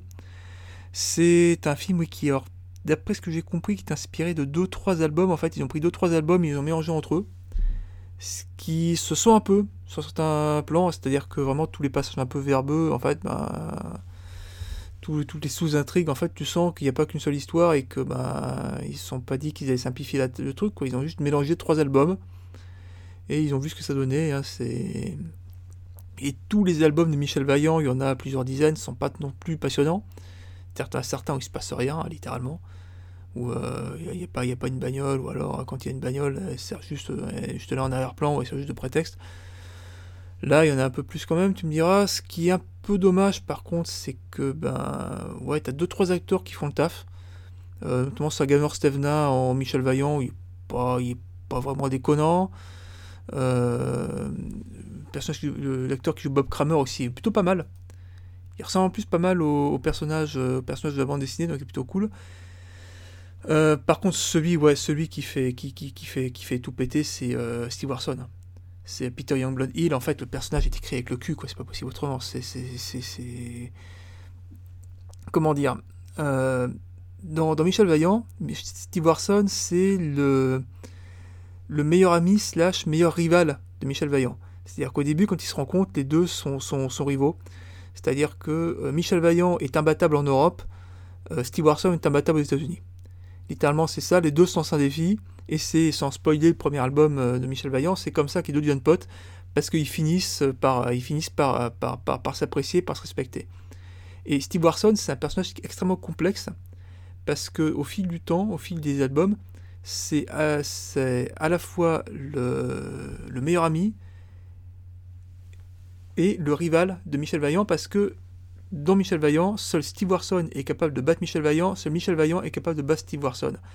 Et les deux, Steve Warson justement est souvent, tout en étant le coéquipier de Michel Vaillant, est souvent tiraillé dans l'idée que, ben voilà, c'est-à-dire que s'il n'y avait pas Michel Vaillant, le, roi du monde, ce serait lui. Donc c'est un personnage qui est extrêmement complexe. C'est un personnage qui aurait très bien pu d'ailleurs être l'antagoniste principal du film en fait. Euh, littéralement, qui, aurait pu vraiment être le, le, pivot de ce, film-là. Et à la place, les mecs ont dit qu'ils sont dit qu'ils allaient prendre Steve Warson, qu'ils avaient enlevé tout l'intérêt du personnage, littéralement, et qu'ils allaient euh, comme ça dans le film. C'est-à-dire que Peter Youngblood Hill, en fait, c'est plus un, vétéran euh, qui, euh, qui en a vu d'autres, qui est un peu, un, peu comment dire, pas forcément taiseux, mais voilà, c'est le, type, euh, l'espèce, de,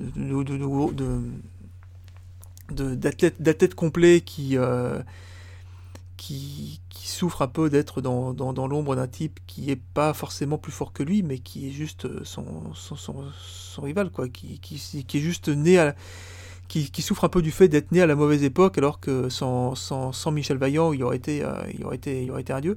Non, là, c'est juste une espèce de jeune freluquet, qui est clairement plus jeune que Michel Vaillant, et dont le principal trait de caractère, c'est d'avoir l'accent américain. Et ça, quand ton personnage, quand son principal trait de caractère, c'est d'avoir l'accent américain, t'es dans la merde. Et c'est exactement ce qui se passe là. C'est exactement ce qui se passe là, c'est-à-dire que moi j'ai envie de foutre des baffes à ce personnage-là tellement envie, envie de foutre des baffes, je me suis dit, c'est pas, c'est notre Steve Warson, quoi. Littéralement, euh, c'est assez incroyable d'avoir foiré l'écriture d'un personnage à ce point-là. Me disais-je à l'époque, bon, après avoir vu comment Luc Besson a écrit le personnage de Laureline dans Valérian, mais ça c'est un autre sujet, hein. Et voilà, et ça, ça, ça dénature un peu, ça, dénature un peu l'intérêt du film qui est, euh, qui est, voilà, qui, qui, qui est intéressant pour ces scènes de course, décevant pour, euh, pour, euh, pour tout le reste en fait. Et je sais pas, je sais pas ce que valent les autres adaptations de Michel Vaillant parce que j'ai appris en préparant l'épisode qu'il y avait d'autres épisodes, d'autres adaptations. Notamment dans les années 60, il y avait un feuilleton à la télé qui euh, évidemment, mais donc donc j'ai pas vu. Quand j'étais gosse, il y avait une série animée aussi Michel Vaillant. Alors, plus précisément, ce qui se passe, c'est que c'était la série, euh, à la base, c'était la série qui avait créé, euh, aux qui a été créée pour la, marque de voiture Hot Wheels. C'est les petites bagnoles là. Et en fait, en France et en Belgique, ça avait été rebaptisé Michel Vaillant en fait. C'est-à-dire qu'en fait, le héros ressemblait à Michel Vaillant, donc ils avaient oh, c'est Michel Vaillant qui. euh, voilà. Ou l'inverse, je sais plus très bien si c'est Michel Vaillant qui avait été rebaptisé Hot Wheels à la, suite. Enfin voilà, euh, c'est. C'était une série qui était, mon souvenir, qui était absolument aucun intérêt en fait, hein, mais qui était juste là pour vendre des bagnoles. De la même façon que ce Michel Vaillant là était juste pour euh, de montrer que voilà, s'il n'y a pas que les Américains qui savaient adapter leur BD au, au cinéma et manque de peau, ben voilà, c'est entre faire une adaptation et la réussir, parfois il y a un gouffre et là le gouffre on l'a complètement quoi. On va aborder donc euh, la dernière ligne droite, euh, peut-être même la meilleure ligne droite qui soit. Euh, on a commencé en beauté, on va finir certainement en beauté, je pense, n'est-ce pas, Anthony? Alors, je pense que ce sera contrasté quand même sur, sur cette dernière ligne droite. Mais effectivement, il nous reste deux films. Et on va commencer dans ces deux derniers films par le film Grand Prix, qui est un film de 1966 et réalisé par John Frankenheimer. Juste avant que euh, que j'évoque tout, euh, tous les éléments, euh, en termes de, musique, il y a Maurice Jarre quand même. Je, pense à Pican parce que du coup, c'est vrai qu'il est souvent un de nos auditeurs très fidèles de la première heure.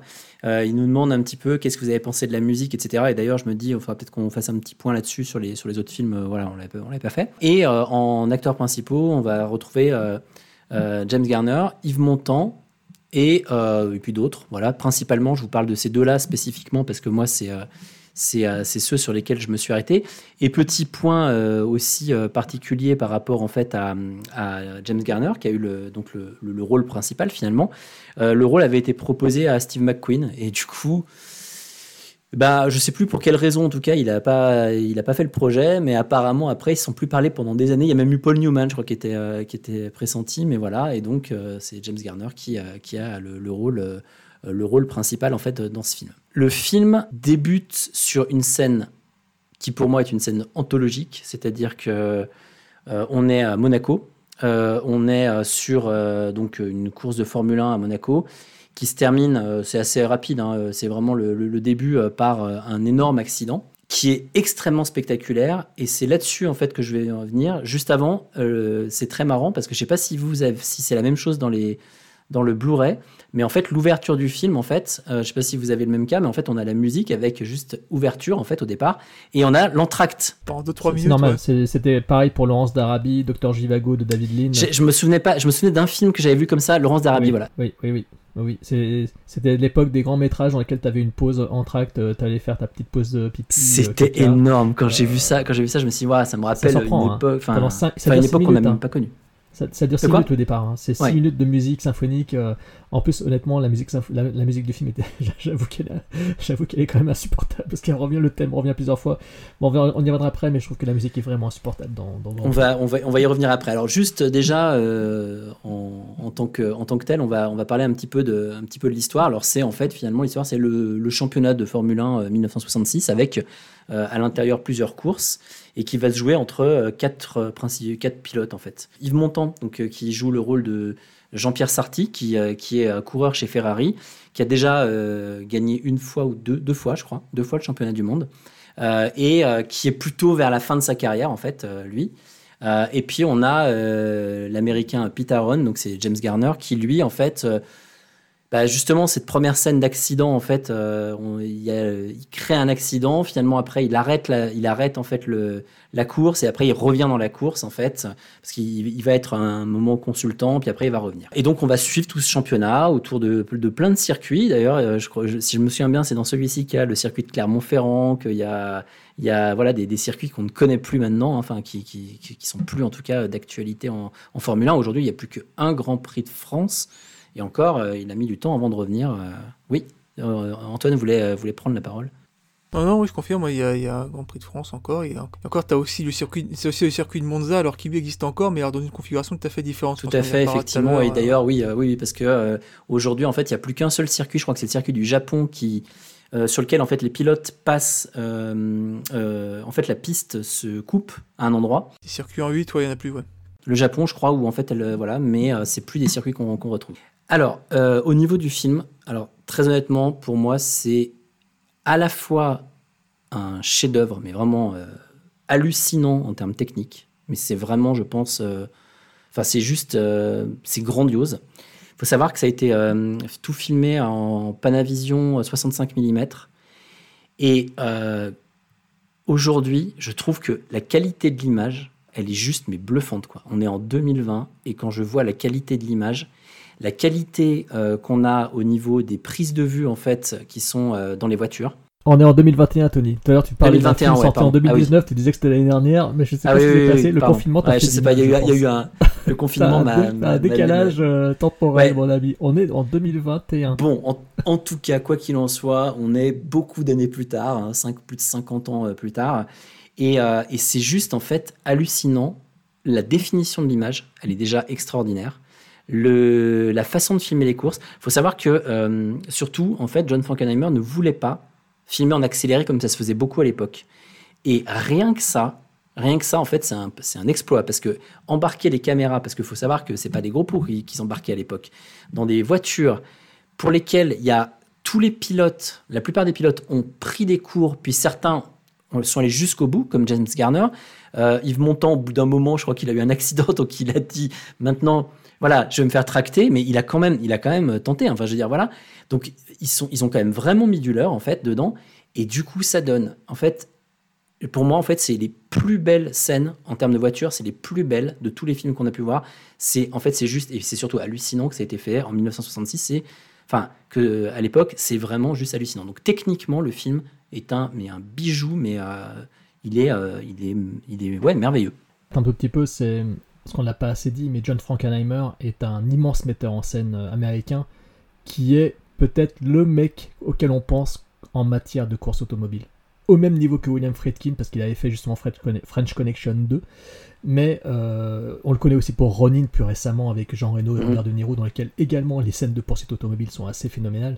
Mais ce mec était un génie, quoi. C'était effectivement, je te rejoins, je, je, je, serai- je développerai plus tout à l'heure, mais oui, c'était carrément un mec spécialisé de la course automobile. Et en plus de ça, il adorait la France. Donc Ouais. euh, dans ce film, il y a tout. Il y a la course automobile et la Ah oui, France. parce que là, c'est vraiment, euh, ouais, tu, tu vois vraiment beaucoup, beaucoup de la France. Et, et donc, du coup, cet aspect, alors technique, euh, alors j'irai plus loin, technique aussi avec tous les speed screens, alors qu'on peut aimer ou abhorrer au bout d'un moment parce qu'ils les utilisent très bien à certains moments, d'autres fois un peu trop, euh, on va dire, à outrance, c'est-à-dire qu'en fait, on va se retrouver avec l'écran qui va pas se diviser en deux, non pas en quatre, mais en 16, euh, etc. Enfin, Bah, C'était révolutionnaire, je crois, quand il a fait ça. oui, hein. oui. Non, non, Et- mais alors bien sûr, moi je trouve que je trouve qu'en fait, si tu veux, ça va dans le dans, dans le film. En fait, finalement, ça va. Je rentre dedans, euh, même si aujourd'hui tu ferais un truc comme ça, tu dirais bon, au bout d'un moment, euh, voilà. Mais mais je sais pas. Il y a quand même une patte en fait qui a été, enfin, qui aujourd'hui en fait est réutilisée dans ce style un petit peu du too much, parce que là c'est du too much en fait, euh, euh, et qui finalement en fait, ouais, est pas si choquant que ça, même s'il y a des moments où c'est un petit peu abusé. Donc tout ça, la partie technique, les courses, etc. En fait, finalement, pourquoi on regarde un film de course? Ça, c'est juste en fait fabuleux. Le film fait trois heures, donc ça, faut quand même le savoir. Et euh, là où par contre, on voit que le film est vraiment un film qui est ancré dans son époque, c'est euh, au niveau en fait du, découpage en fait. L'histoire, moi, je trouve se suit plutôt bien, mais on a quand même encore un peu trop de moments en fait euh, entre des personnages. Finalement, il y a des sortes de romances, etc. qui sont lentes en fait, contrairement aux courses qui sont tellement rythmées, qui fait que c'est un petit peu dommage parce qu'en fait il y a pas de, je trouve qu'il n'y a pas de passion dans les romances, ou en tout cas elle ne transparaît pas. Il y a euh, des, des engueulades, des choses comme ça, mais je veux dire il n'y a pas la passion qu'il aurait pu y avoir en fait, et c'est ça qui aurait pu euh, en faire, je veux dire le chef-d'œuvre ultime, c'est-à-dire si on a, le film avait été raccourci et si il avait su insuffler autant de passion dans les romances qu'il en a pris en fait à filmer en fait la course, alors là, c'était pour moi, euh, c'était un film juste anthologique, tout ce que vous voulez. Quoi. Alors, tu vois, c'est intéressant ce que tu dis là, je, je développerai tout à l'heure, mais tu vois, ce film pour moi, avec ce que, ses points de détail sur la narration, c'est finalement, avec tous les défauts, c'est quand même tout ce qui est réussi. Enfin, c'est réussi ici, et c'est tout ce qui a raté justement la version Le Mans avec Steve McQueen. Ah oui, Dans non, lequel mais il y a on pas va de en parler. personnage. Parce qu'on va, on va, on va- voilà, on c'est marrant parce que les deux films sont très similaires, Mais il y en a un qui est un chef-d'œuvre et l'autre qui est une grosse merde. Enfin, je, je, Ah, bah là, tu t'as fait du spoiler parce que du J'ai coup, fait je. du spoiler. T'as fait du spoiler, mais, Ouais. mais du coup, je, crois- je, pense qu'on, je pense que tous les deux, on va être euh, totalement d'accord en fait. Et sur- ce qui est marrant, c'est que dans le Grand Prix de John Frankenheimer, euh, il y a, euh, tu vas peut-être, le citer, mais il y a Saul Bass, quand même l'immense euh, Saul Bass, qui est connu pour tous ses génériques, etc., qui a participé. Ouais, c'est lui, c'est sûr. Euh, il a participé au montage, donc euh, c'est carrément la patte d'un visionnaire. Et donc euh, l'apport de Saul Bass euh, à ce métrage, plus euh, les idées novatrices de mise en scène de John Frankenheimer, font que le film est évidemment un chef-d'œuvre. En fait, je pense que la grande force, c'est on voit qu'il aime la course. On voit qu'il a mis tous les moyens pour essayer de, retranscrire en fait le, ce que c'est qu'une course. Et, c'est putain de réussi, quoi. C'est vraiment putain de réussi. Moi, je- je- j'en reviens pas en fait de l'image du film. Après, voilà, il y a des, choses qui sont peut-être un peu critiquables, mais pour moi, ça fait partie là dans les films qu'on a. Pour moi, c'est le film le plus impressionnant de tous. Je parle vraiment en termes impressionnants. Après, est-ce que c'est le film que je vais me revoir avec autant de, de plaisir, etc. Peut-être pas, mais franchement, c'est pour moi, c'est un monument du cinéma, quoi. Je te rejoins totalement. Euh, et pourtant, c'est un métrage dont je n'attendais rien, que j'avais acheté en Blu-ray, comme je l'ai dit tout à l'heure, en avance du podcast, par pur désœuvrement, et ce qui fait que le choc a été d'autant plus fort, et le révisionnage a été encore plus fort. Euh, c'est fou ce métrage dès la scène d'introduction, dès la poursuite, dès la course de- du Grand Prix de Monaco. Oh, ces plans de caméra sont dingues, mais sont dingues. C'est le seul film, je crois, dans lequel j'ai ressenti ça. Pourtant, j'adore les autres. hein. J'adore Le Mans 66, j'adore Rush, mais je trouve que dans ce métrage-là, en 66, le mec, putain, il te fout littéralement dans le cockpit, il te fout à l'avant des courses. T'as l'impression que tu vas partir dans le décor avec les voitures, c'est. oh, T'es scotché à ton fauteuil, c'est de la folie furieuse. Ce mec, c'est Need for Speed version film, quoi. C'est. Enfin, le vrai Need for Speed, il est là, quoi. enfin, c'est un Je sais pas combien, de- je sais pas combien d'années on a attendu pour avoir les caméras embarquées en Formule 1. Euh, mais Ah bah de toute façon, c'est simple. Grand Prix a créé un précédent. C'est-à-dire qu'en fait, euh, euh, ce qu'a fait Frankenheimer, ça a révolutionné ensuite la mise en scène et ça a révolutionné ensuite de la façon de filmer les, Grands Prix. C'est un, film qui a marqué l'industrie du spectacle et l'industrie de la course automobile, c'est sûr. Euh, et donc voilà, donc le film déjà au niveau technique, comme tu l'as dit, il est incroyable. Il est plein de trouvailles. On l'a cité Saoul Bass au niveau du montage. Moi personnellement, j'aime bien. J'aime beaucoup ces idées de split screen. Après, effectivement, l'abus euh, de langage cinématographique de split screen devient vite pesant. Euh, comme tu disais, cette mosaïque, euh, par moments, c'est un peu lourdingue. En plus, après, ça revient en arrière, ça revient en avant. Bon, bref, il y a des effets de mise en scène comme ça, un peu, un peu bof, quoi. Mais toujours est-il que ce que l'on retient de Grand Prix, c'est que le- les 3 heures passent crème parce que, bon sang, on a une vraie fresque euh, incroyable au niveau de la mise en scène sur les scènes de course automobile et bon sang, le film en regorge à foison. Ensuite, ce qui est très très fort aussi, c'est. euh, moi, j'aime beaucoup les personnages. J'adore les personnages et ce qui m'a amusé, c'est que j'ai le sentiment pendant tout le métrage que le vrai héros du film, c'est Yves Montand. C'est le personnage de, de Sarty qui est le véritable personnage héros du film. C'est la figure emblématique que l'on retient plus que James Garner, qui pourtant est très charismatique. Mais je trouve que le personnage d'Yves Montand est vraiment beaucoup plus mis en avant avec sa rivalité amoureuse, euh, cette rivalité amoureuse entre euh, Eva Marie Saint et, qui joue la maîtresse et l'autre qui joue sa femme. Euh, voilà, il y a quand même voilà, je trouve que le personnage d'Yves Montand est très très riche euh, au niveau de la narration. Beaucoup plus que James Garner, qui est pourtant le héros du film, mais qui est très falot au final en comparaison, je trouve. Et Yves Ah Montand- parce qu'il a beaucoup plus de place aussi, Yves Montand, dedans. Ah, c'est ça qui est hallucinant. C'est C'est-à-dire qu'en fait, toutes qu'en les fait, il est plus sous-intrigues. présent. Il est plus présent dans Mais la narration. c'est lui qui a les arcs narratifs les plus importants et les plus chocs. Ouais. Et Avec son petit sourire à la Yves Montand. Ah, en plus, Voilà. mais je trouve que le personnage de l'acteur est très charismatique. Garner est excellent et exceptionnel, et ce qui est assez ouf, c'est vrai que tu vois que le mec il pilote les voitures, c'est hallucinant. Ah, c'est hallucinant. putain, le mec il est en train de rouler, tu le vois quoi. C'est, Ouais. c'est, j'étais là, très bien, mais c'est pas du, c'est, c'est pas du fond vert, enfin c'est pas du, c'est pas de, de l'incrustation, c'est, il était vraiment là quoi.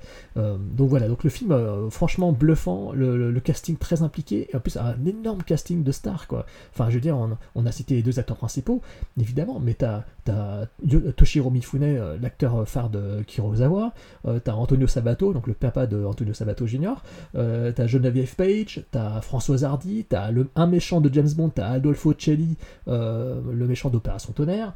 Enfin, je veux dire, casting de dingo tout le long, quoi. T'es là, tu, tu comptes les noms, quoi. C'est du délire. Et tout ça au service d'une histoire que je trouve qui est, qui est fort plaisante, qui se suit, mais agréablement. Moi, j'aime beaucoup ces histoires de rivalité, ces histoires de joute, euh, mais en même temps, t'as une véritable histoire d'amitié aussi. Je trouve que les rapports entre James Garner, le fait qu'il soit mis un petit peu, qu'il soit rejeté, euh, qu'il devienne le mec qui soit journaliste et qui est un petit je, trouve que ce, ce, personnage est quand même assez intéressant. Euh, je trouve qu'il est, bien, il est bien amené aussi, même si je préfère celui incarné par Yves Montand, qui a peut-être le côté romantique le plus fort, alors que James Garner, lui, c'est plus au niveau carrière que c'est intéressant. Je sais pas si je suis bien clair, mais disons que James Garner, on voit que le mec a été mis en retrait, qu'il est mis, remis en avant grâce à l'écurie menée par Toshiro Mifune, par les Japonais. Donc voilà, il y a un truc intéressant là-dessus.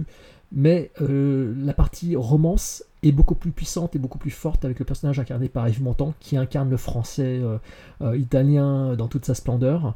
Et je trouve que l'arc narratif d'Yves Montand est plus passionnant.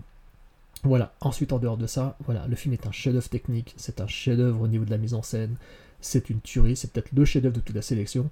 Euh, je suis comme toi, pour moi je le porte. Euh, ce film c'est 3 heures de spectacle, je me suis pas du tout ennuyé. C'est une énorme fresque sur le sport automobile et c'est incroyable. J'adore John Frankenheimer, hein. même ses mauvais films. Dans l'un des premiers pots de sac euh, spécial fond du bac à l'époque, j'avais quand même parlé de Prophétie, qui est un anarculte réalisé par John Frankenheimer, mais que j'adore. Parce que ce mec a quand même tourné oh, putain, des ça, vu aussi. ça aussi. Mais il a tourné des purs chefs-d'œuvre. Hein. Manchurian, euh, Un crime dans la tête. euh, euh, voilà, il a, il a tourné d'innombrables chefs-d'œuvre. Et là, euh, il en témoigne encore une fois. Et donc, franchement, incroyable. Incroyable ce film, incroyable. Je, je, voilà, je, je sais plus quoi en dire tellement. on- je pense que tu avais déjà tout dit, donc j'en dis pas plus. C'est c'est vrai que ce qui est assez bluffant quand même dans, dans, dans ce film-là, c'est qu'on sait qu'il date de 66. Voilà. Parce que le, film est enfin, assez, assez moderne sur certains plans, techniquement il est assez moderne. Du point de vue de la narration, par contre, on parlait de la, la euh, séquence d'ouverture, de la, de la, de et tout. Dans sa narration, il est un poil archaïque quand même. Je suis pas forcément sûr qu'on fera encore un film de 3 heures comme ça, avec ce, rythme-là et tout. Forcément. Mais les, scènes, ouais, les, scènes de course sont, sont, assez, sont assez, assez bluffantes. Moi, ce qui m'a bluffé aussi, c'est qu'en fait, euh, le film évoque la, saison de Formule 1 66, enfin, une saison de Formule 1 66 euh, fictionnelle, mais en fait, avec des personnages et des anecdotes qui sont, euh, qui sont quasiment tous inspirés de vraies anecdotes, qui se, vraies anecdotes, en fait. C'est-à-dire que parmi les, consultants du film, tu parlais de Carol Shelby tout à l'heure, Jérôme, il faut s'imaginer que par exemple, qu'il y a aussi un certain Phil Hill, qui avait la particularité à l'époque d'être le seul champion du monde euh, américain de Formule 1. Il y en a eu un autre ensuite, mais euh, c'était le, premier américain champion du monde de Formule 1. Et en fait, ce qui est marrant, c'est que quand tu vois le personnage, tu aperçois qu'il a mis de lui dans pas mal euh, des, des- personnages du film. Euh, par exemple, le, le fait que, euh, un moment, Yves Montand explique que lui ne s'arrête pas quand il y a un accident parce que les autres vont, vont ralentir et bah, que lui, pendant ce temps-là, il va en profiter pour gagner du temps. Ça, ça vient d'une vraie interview de Phil Hill, par exemple. Le, le personnage qui n'arrive pas à dormir avant une course, bah, Phil Hill, c'était pareil, même que les, pilotes, les autres pilotes se foutaient de sa gueule parce que c'était le seul qui avait peur de mourir, visiblement. Et de la même façon, j'ai pas rien spoilé, mais à un moment, à un moment donné du film, il y a un personnage qui devient champion du monde. Bah, il faut s'imaginer que Phil Hill est devenu champion du monde exactement les mêmes circonstances et sur le même circuit. Voilà. Et quand vous savez ça, c'est assez, assez, assez, assez marquant. De la même façon, vous avez Graham Hill, alors qui a aucun lien de parenté. hein. Lui, c'est un, un Anglais qui fait, euh, qui, qui, qui, qui fait un caméo, enfin qui a, qui a un petit rôle. euh, il joue un autre, un autre pilote. euh, Le papa de, de Damon Hill, d'ailleurs, parce que quand je, que je regardais la, ouais, la Formule 1, c'était. Papa Damon Damon Hill, voilà, qui lui-même a été champion du monde. Lui-même était champion du monde de Formule 1, je crois, et je crois que c'est la seule fois qu'un père il y a eu les, les Villeneuve aussi. monde de je Formule crois. 1, si je me Ouais, souviens euh, bien. Jacques Villeneuve et puis Ah, les- les- Rosberg aussi. les Keke Rosberg aussi, ouais. Rosberg et. Rosberg aussi, ouais, Rosberg également, les deux, et Nico Rosberg, ouais. Enfin bon, allez, voilà, donc c'est quelques légendes. T'avais aussi des trucs assez, assez amusants, c'est que notamment tu parlais Oui. du- de la scène d'ouverture du Grand Prix de Monaco, et par, par exemple, il présente, il présente certains personnages, et t'as as le, le, le- le personnage du pilote italien, Ah euh. Nino, Nino Barlini, exemple, visiblement, ouais, qui, euh, alors lui déjà, pour commencer, son prénom, c'est le même prénom que Nino Farina, qui est le premier champion du monde de Formule 1. Barlini, ça ressemble énormément à euh, Lorenzo Brandini, qui était un pilote de F1 euh, italien de l'époque. Et euh, son histoire, comme quoi il avait été champion du monde de moto avant de se lancer dans la, la F1, il faut s'imaginer que ça vient d'un vrai pilote euh, de l'époque, s'appelait John Surtees, un, un anglais, qui lui-même était devenu champion du monde, et dont le nom d'ailleurs a inspiré Ah oui, euh, ouais, le nom ouais. de Jean-Pierre Sarty pour le, pour le film. Pourquoi? Parce qu'en fait, on parlait, on parlait des, des- des séquences, des séquences de course. il faut s'imaginer qu'il y a certaines séquences, forcément, qui étaient des stock shots de Grand Prix. Et en fait, à l'époque, les, les pilotes de Formule 1 avaient leur nom inscrit sur la, sur la carlingue, enfin, je sais pas comment c'est la carrosserie, voilà, la voiture. Et en fait, ils, étaient obligés, ils ont été obligés de prendre des noms euh, ressemblant aux noms des pilotes, euh, parce que, ne serait-ce que parce que même à 200 à l'heure, il fallait qu'on ait l'impression quand même que le nom figurant sur la carrosserie Ouais. correspondait à peu près au nom du, du, du pilote. Et c'est pour ça que ouais, t'as Nino Barlini, en fait, ben, dont le qui était, qui était en fait Lorenzo Brandini dans la, dans la voiture. Tu as Jean-Pierre Sartis et John Sortes. Euh, euh, John Aaron, par exemple, c'était Chris Hammond qui était un pilote, euh, un pilote néo-zélandais. Qui explique pourquoi parfois le type a un kiwi sur son casque. Voilà. Ce qui est complètement inc- incohérent avec un, personnage, un personnage américain.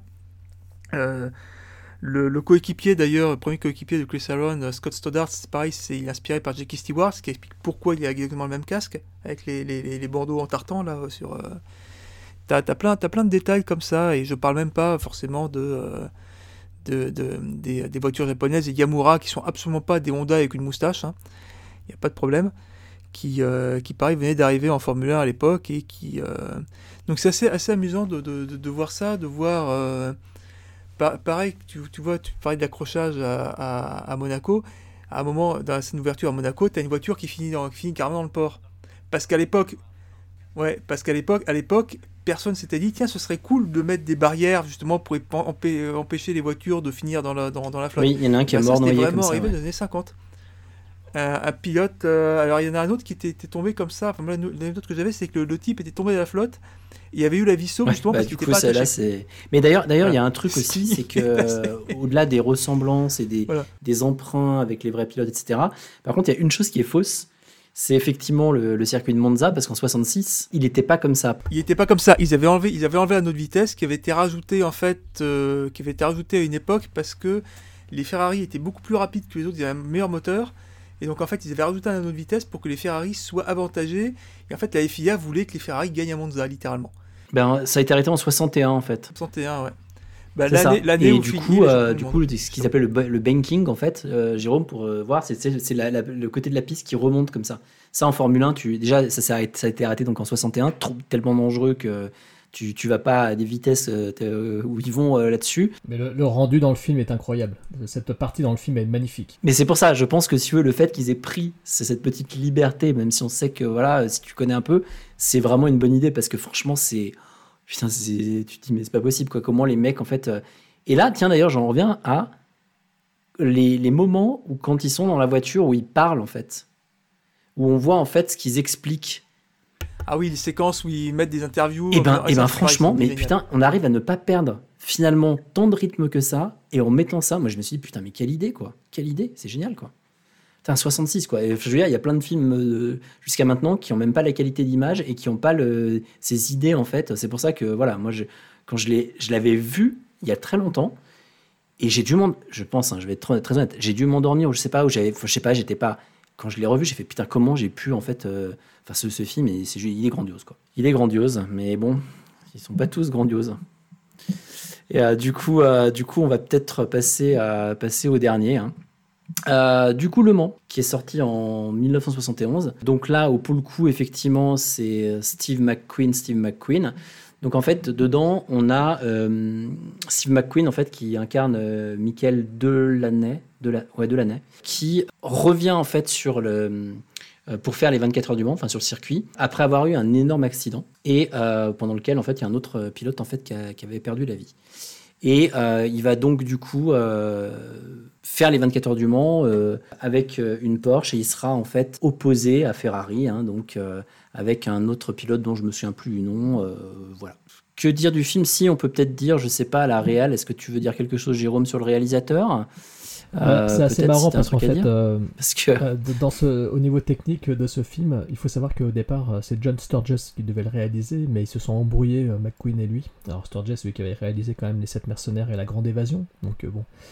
Mais il y a eu une embrouille, donc c'est pas lui qui a réalisé le film, c'est un certain Lee H. Kadz- Kadzin, Kadzin qui a réalisé ce Kadzin, métrage.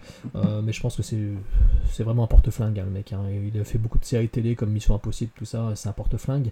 Euh, heureusement, Steve McQueen a réussi à conserver le- son scénariste euh, préféré, euh, euh, Harry Kleiner, qui était le scénariste notamment de Bullet, hein, qui a fait euh, Ouais. un des plus grands succès avec Steve McQueen et dans lequel on sait qu'il y a une, une des plus belles courses poursuites de l'histoire du cinéma. Euh, mais qui était aussi le scénariste, il a aussi été le scénariste de Double Détente avec euh, Schwarzy et Belushi et de Extrême Préjudice avec Nick Nolte et Powers Booth. Donc c'est marrant, hein, c'est un mec quand même. euh, le mec qui a écrit euh, donc le- ce chef-d'œuvre nommé Le Mans a aussi écrit Double Détente et Extrême Préjudice et Bullet. C'est assez marrant. Au casting, Steve McQueen, tu disais, et puis après un acteur qu'on aime bien euh, chez Podsac pour les, c'est Luc Miranda. hein, c'est un acteur Ah oui, giallo et de polar italien bien vénère, de western spaghetti peut-être aussi, je crois. Je le connais surtout pour les polars, un acteur très charismatique. Euh, donc, euh, donc voilà, c'est voilà ce que juste que je peux noter euh, au niveau du casting et au niveau de la mise en scène scénariste, parce que après le reste, il n'y a rien d'intéressant et encore moins au niveau du casting à part à part ça quoi. Alors non, il n'y a, il a rien d'intéressant au niveau du casting et il y a malheureusement rien d'intéressant en fait au niveau du film. Enfin, à mon sens. hein. Après, c'est chacun y verra effectivement. Euh, peut-être que vous avez aimé, peut-être que voilà, Jérôme a déjà plus ou moins dit euh, rapidement, mais il va le redire euh, ou en tout cas développer ce qu'il qu'il pensait. Je, trouve que ce que tu as dit tout à l'heure, je suis désolé, je le reprends parce que je trouve que c'est très intéressant. Effectivement, je trouve que ce que Grand Prix réussit, bah, en fait, Le Mans le rate. le rate. Il n'y a pas de punch dans les, au niveau voiture. Pas de punch. Et c'est ça- qui m'a le plus, le plus choqué. Et là, pour le coup, de tous les films, c'est vraiment celui qui est le plus coupé par toutes ces histoires dont on a strictement rien à faire. Et ça, c'est son, vraiment son pire écueil. C'est-à-dire que quand je dis elles sont pas réussies, c'est pas elles sont pas atroces hein, les, les scènes les scènes de course, mais quand on voit en fait ce qu'il y a eu avant dans Grand Prix, en fait euh, derrière Le Mans, je suis désolé, on peut pas se dire euh, ah bah c'est intéressant. Non, malheureusement non. Euh, alors c'était peut-être pas les mêmes budgets aussi. Hein. J'ai pas j'ai- pas les budgets je, en je tête, suis mais- pas sûr. En fait, je me demande si le film n'a pas souffert de, la- de la vexation de Steve McQueen par rapport à Grand Prix. On dirait qu'il a voulu faire l'anti-Grand Prix. sauf Oui, c'est ça, c'est ça. Enfin, je pense qu'il y a un peu de ça et et et, euh, et puis on l'a pas dit tout à l'heure d'ailleurs. Grand Prix, je crois, il y a eu deux Oscars. hein. Euh, il a eu trois Oscars. Trois Oscars, Euh, ouais, voilà, hein, trois Oscars. Oscars techniques, mais il a, eu- il a remporté trois Oscars. Oui, oui, mais technique. Mais du coup, techniquement, c'était sûr et certain qu'il pouvait pas, enfin, il ne pouvait, il pouvait pas ne pas remporter quelque chose. La question est peut-être la suivante, effectivement, parce que ça m'y fait penser. Est-ce qu'il s'est rendu compte que techniquement, il arriverait jamais, en fait, à faire ce qu'a fait Frankenheimer Parce que, en gros, euh, déjà, même aujourd'hui, on trouve ça euh, ouf. Mais du coup, il s'est peut-être dit, bah, je vais l'approcher autrement. Donc, c'est pour ça que euh, ça n'a rien à voir au niveau des, des courses de des courses. C'est, la façon dont c'est filmé, en fait, tout paraît lent. Enfin, c'est, assez dingue. C'est qu'en fait, il n'y a, pas d'impression de vitesse. Donc ça, c'est pour moi, c'est très gênant. Et puis, du coup, c'est ce, ce que je disais juste avant. C'est-à-dire qu'en fait, en gros, l'histoire euh, qui aurait pu être intéressante, effectivement, parce qu'il faut, faut, se remettre en fait dans le contexte du film. Quand il démarre en fait euh, la course, il y a euh, la veuve du pilote en fait qui était mort lors de l'accident qu'il avait eu un an avant, qui suit en fait ça et qui le tient pour responsable en fait de la mort de, son, de son défunt mari. Donc on aurait pu se dire qu'il y aurait peut-être eu quelque chose d'intéressant là-dessus, mais même pas en fait, même pas. Je, trouve que le, moi je, je sais, je sais pas, alors j'ai plus en tête combien de temps il dure, mais il m'a paru long. Il m'a paru long. C'est c'est ça qui est dingue, c'est que autant Grand Prix dure 3 heures, tu les sens, mais ça passe crème. Autant Ouais, il fait une heure celui-ci, t'as 40, je l'impression crois. qu'il dure 4 heures. Et honnêtement, j'ai eu, le- j'ai eu le sentiment, je me suis arrêté plusieurs fois en cours de visionnage. hein.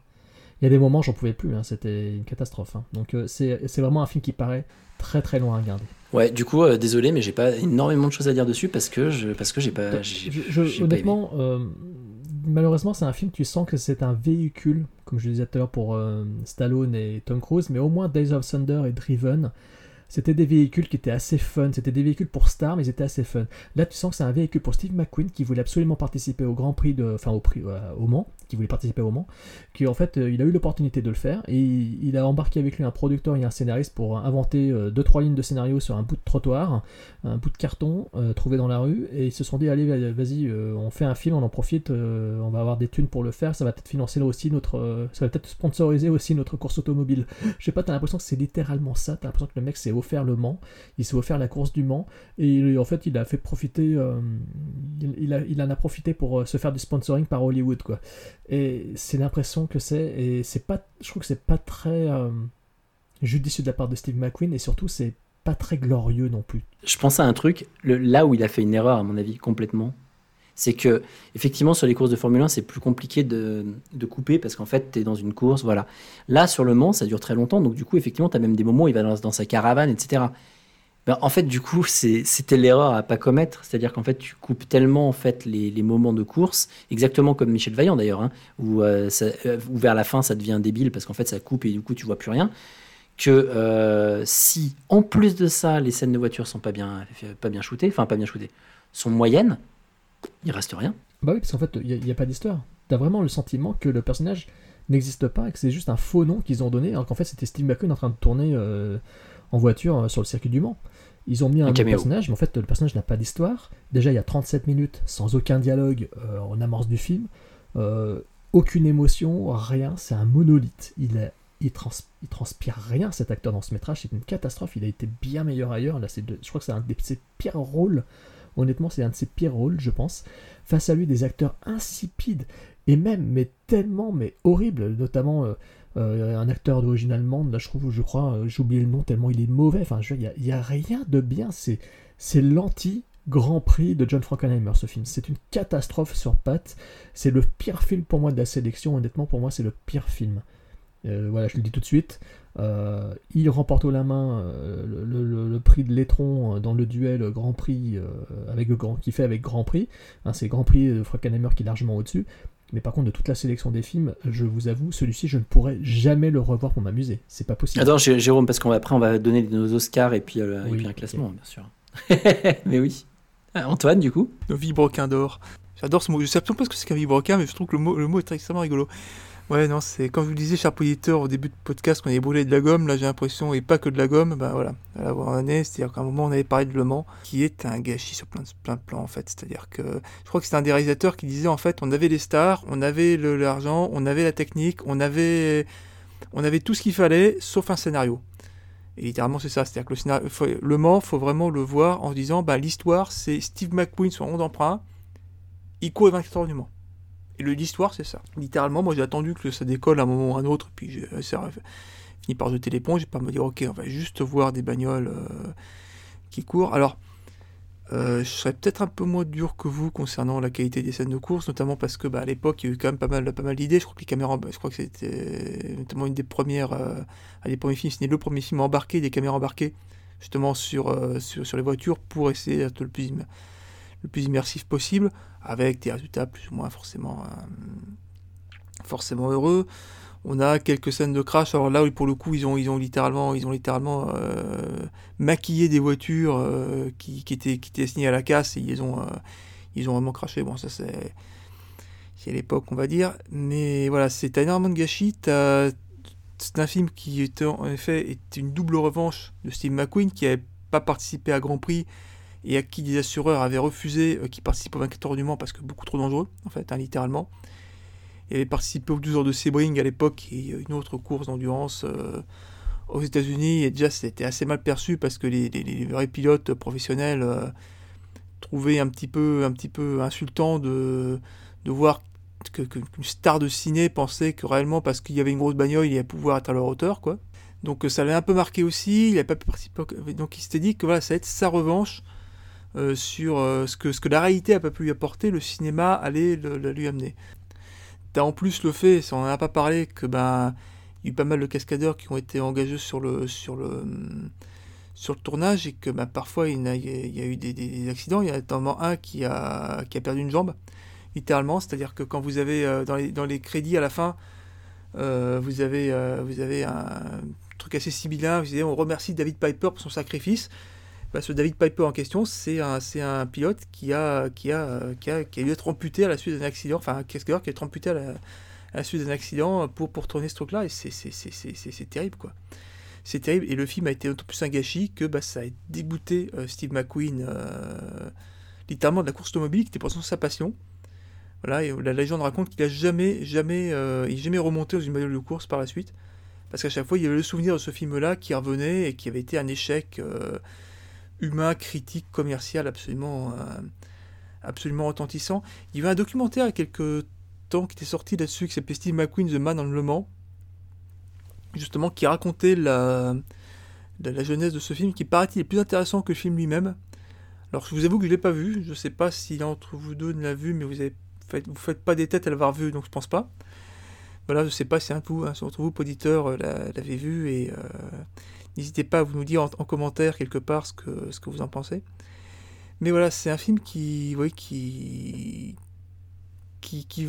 qui valait peut-être par son statut euh, extra, extra cinématographique, on va dire, par l'histoire autour, mais l'œuvre en elle-même est assez, assez, assez dispensable en fait. Et ça fait, ça fait un mal de chien de se dire ça en se disant qu'un film de bagnole avec Steve McQueen, ça aurait dû être une tuerie. Et à la fin, t'as juste un navet et c'est un gâchis. Ça, ça fait. Je pas jusqu'à dire que ça fait mal de voir ça. Un navet peut faire rire. hein. Un navet peut être marrant. Je veux dire, on a, on a évoqué des navets là, dans, dans la sélection, mais, celui- mais celui-ci n'est. Non, un nanar peut faire rire. Voilà, un navet, ça Oui, fait moi, chier. raison, moi, je, suis con, je confonds nanar et navet. ouais. Bien, mes chers amis, on va pouvoir faire notre, euh, notre palmarès. Alors, l'Oscar du meilleur film de course et peut-être le, le deuxième et le pire film? Jérôme, j'ai, j'ai- attention, j'ai ma liste d'Oscar. Ah. Attention, je, je vous les soumets et puis après nous Ah, allons faire. euh, Alors nous avons en premier euh, l'Oscar technique. À qui nous le décernons? Bah, moi, c'est Grand Prix. Oui, bah, Grand Prix. Grand Prix. Ouais, Grand Prix. Prix, c'est peut-être pas le plus bluffant, mais quand tu sais de candidate et quand tu vois. Quand tu Pour moi, c'est le plus bluffant, Ouais, Même, pour moi, c'est, c'est- quand même assez. ouais, pour moi, c'est quand même, assez- même c'est euh, comme ça. 66, peu importe, c'est, Pareil. c'est le plus bluffant. Pareil. Oscar de la musique, je crois qu'en fait, on, a- on parle jamais de musique. En fait, je sais pas de ça. est- Pourtant, Jérôme, t'aimes la musique. Oui, je me suis beaucoup. Il y en a- est-ce qu'il y en a un qui t'a Ah bah si, si, si, si, si, c'est bon, c'est bon, je suis bête. Je l'ai en plus. C'est le seul film dont j'ai la BO. Parce que j'adore le groupe. C'est Archive, Michel Vaillant. Ouais, bah, d'accord. ok. euh, je l'ai. euh, c'est un album de. C'est le- C'est un album de Archive hein, d'ailleurs, hein, parce que il est sorti comme une bande originale, mais en fait c'est considéré comme un de leurs albums, et je suis fan de, de la musique de Michel Vaillant. J'allais dire que c'est le seul truc que je, qui, est, qui est vraiment euh, au-dessus du lot dans le, dedans parce que j'aime bien Archive aussi, voilà. Mais c'est. On dit Archive ou Archive Je sais jamais. Ah, je sais pas. Moi, je dirais- j'ai toujours dit Archive, mais Moi en fait, c'est peut-être Archive. ouais, je sais pas. Et toi, euh, Antoine? Concernant la musique, oula, j'ai pas, j'ai pas d'avis. Maurice Jarre. Non, c'est-à-dire que. Prix. Michel Ouais, Legrand, non, Grand Prix, Le Mans, bah, tu sais qu'il a été, vous savez qu'il a été nominé Ouais. euh, au Golden Globe pour la meilleure musique hein, pour Le Mans. euh. Le Michel Mans, Legrand. ouais, bon, attends, j'ai pas un souvenir monstrueux sur euh, la musique du Mans. Je n'ai pas. Euh, c'est pareil, pareil pour celle de Grand Prix, tu vois, elle est pas mauvaise, mais pff, bon, voilà, c'est- c'est de la musique classique, euh, enfin, c'est de la musique, de la musique. C'est euh, pompier. Dans la musique de Grand Prix, c'est honnêtement, assez elle est très pompier, voilà, c'est assez, assez, assez classique pour un film à cette époque-là, tu vois, mais. La musique de, de que- Péplum. Ah oui, oui, c'est un côté. Euh, Ouais, mais ah ça oui. marche, ça marche pour les péplums, tu vois, moins Ouais, pour. c'est ça. euh, Ouais. Voilà, tu vois, tu aurais fait un film sur les courses de char, je dis pas, mais non. Non, non, c'est vrai que je suis pas, je suis pas ultra fan non plus euh, pour le coup, euh, mais bon. Tout pouvait pas être novateur. Intrinsèquement, elle est pas mal, mais elle est pas, pas, pas, pas ouf non plus, quoi. Bon, alors après, on va faire meilleur second rôle. Est-ce qu'il y a un second rôle que vous avez retenu? Yves Montand.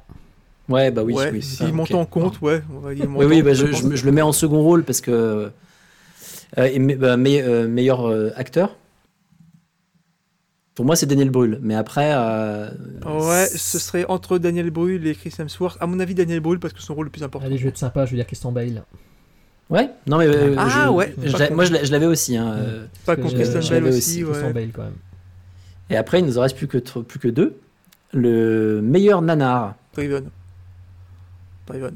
Euh, sans, sans, enfin, Ouais, Driven, je pense sans que contexte. oui. Driven, ouais, ok, d'accord. Moi, je, là, je vais pas, me- je vais pas me, je vais pas du tout me, me prononcer. Euh, meilleur film pour vous.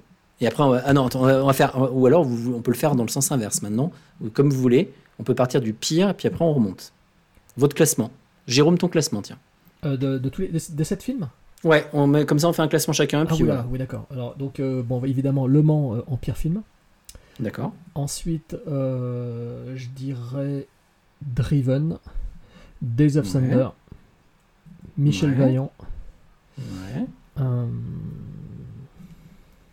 ensuite, je dirais Ford versus Ferrari, Ouais. Rush et. Grand Prix. Oh, putain, on a pratiquement. Alors, franchement, à un truc près, on a le même. hein. Antoine, je te.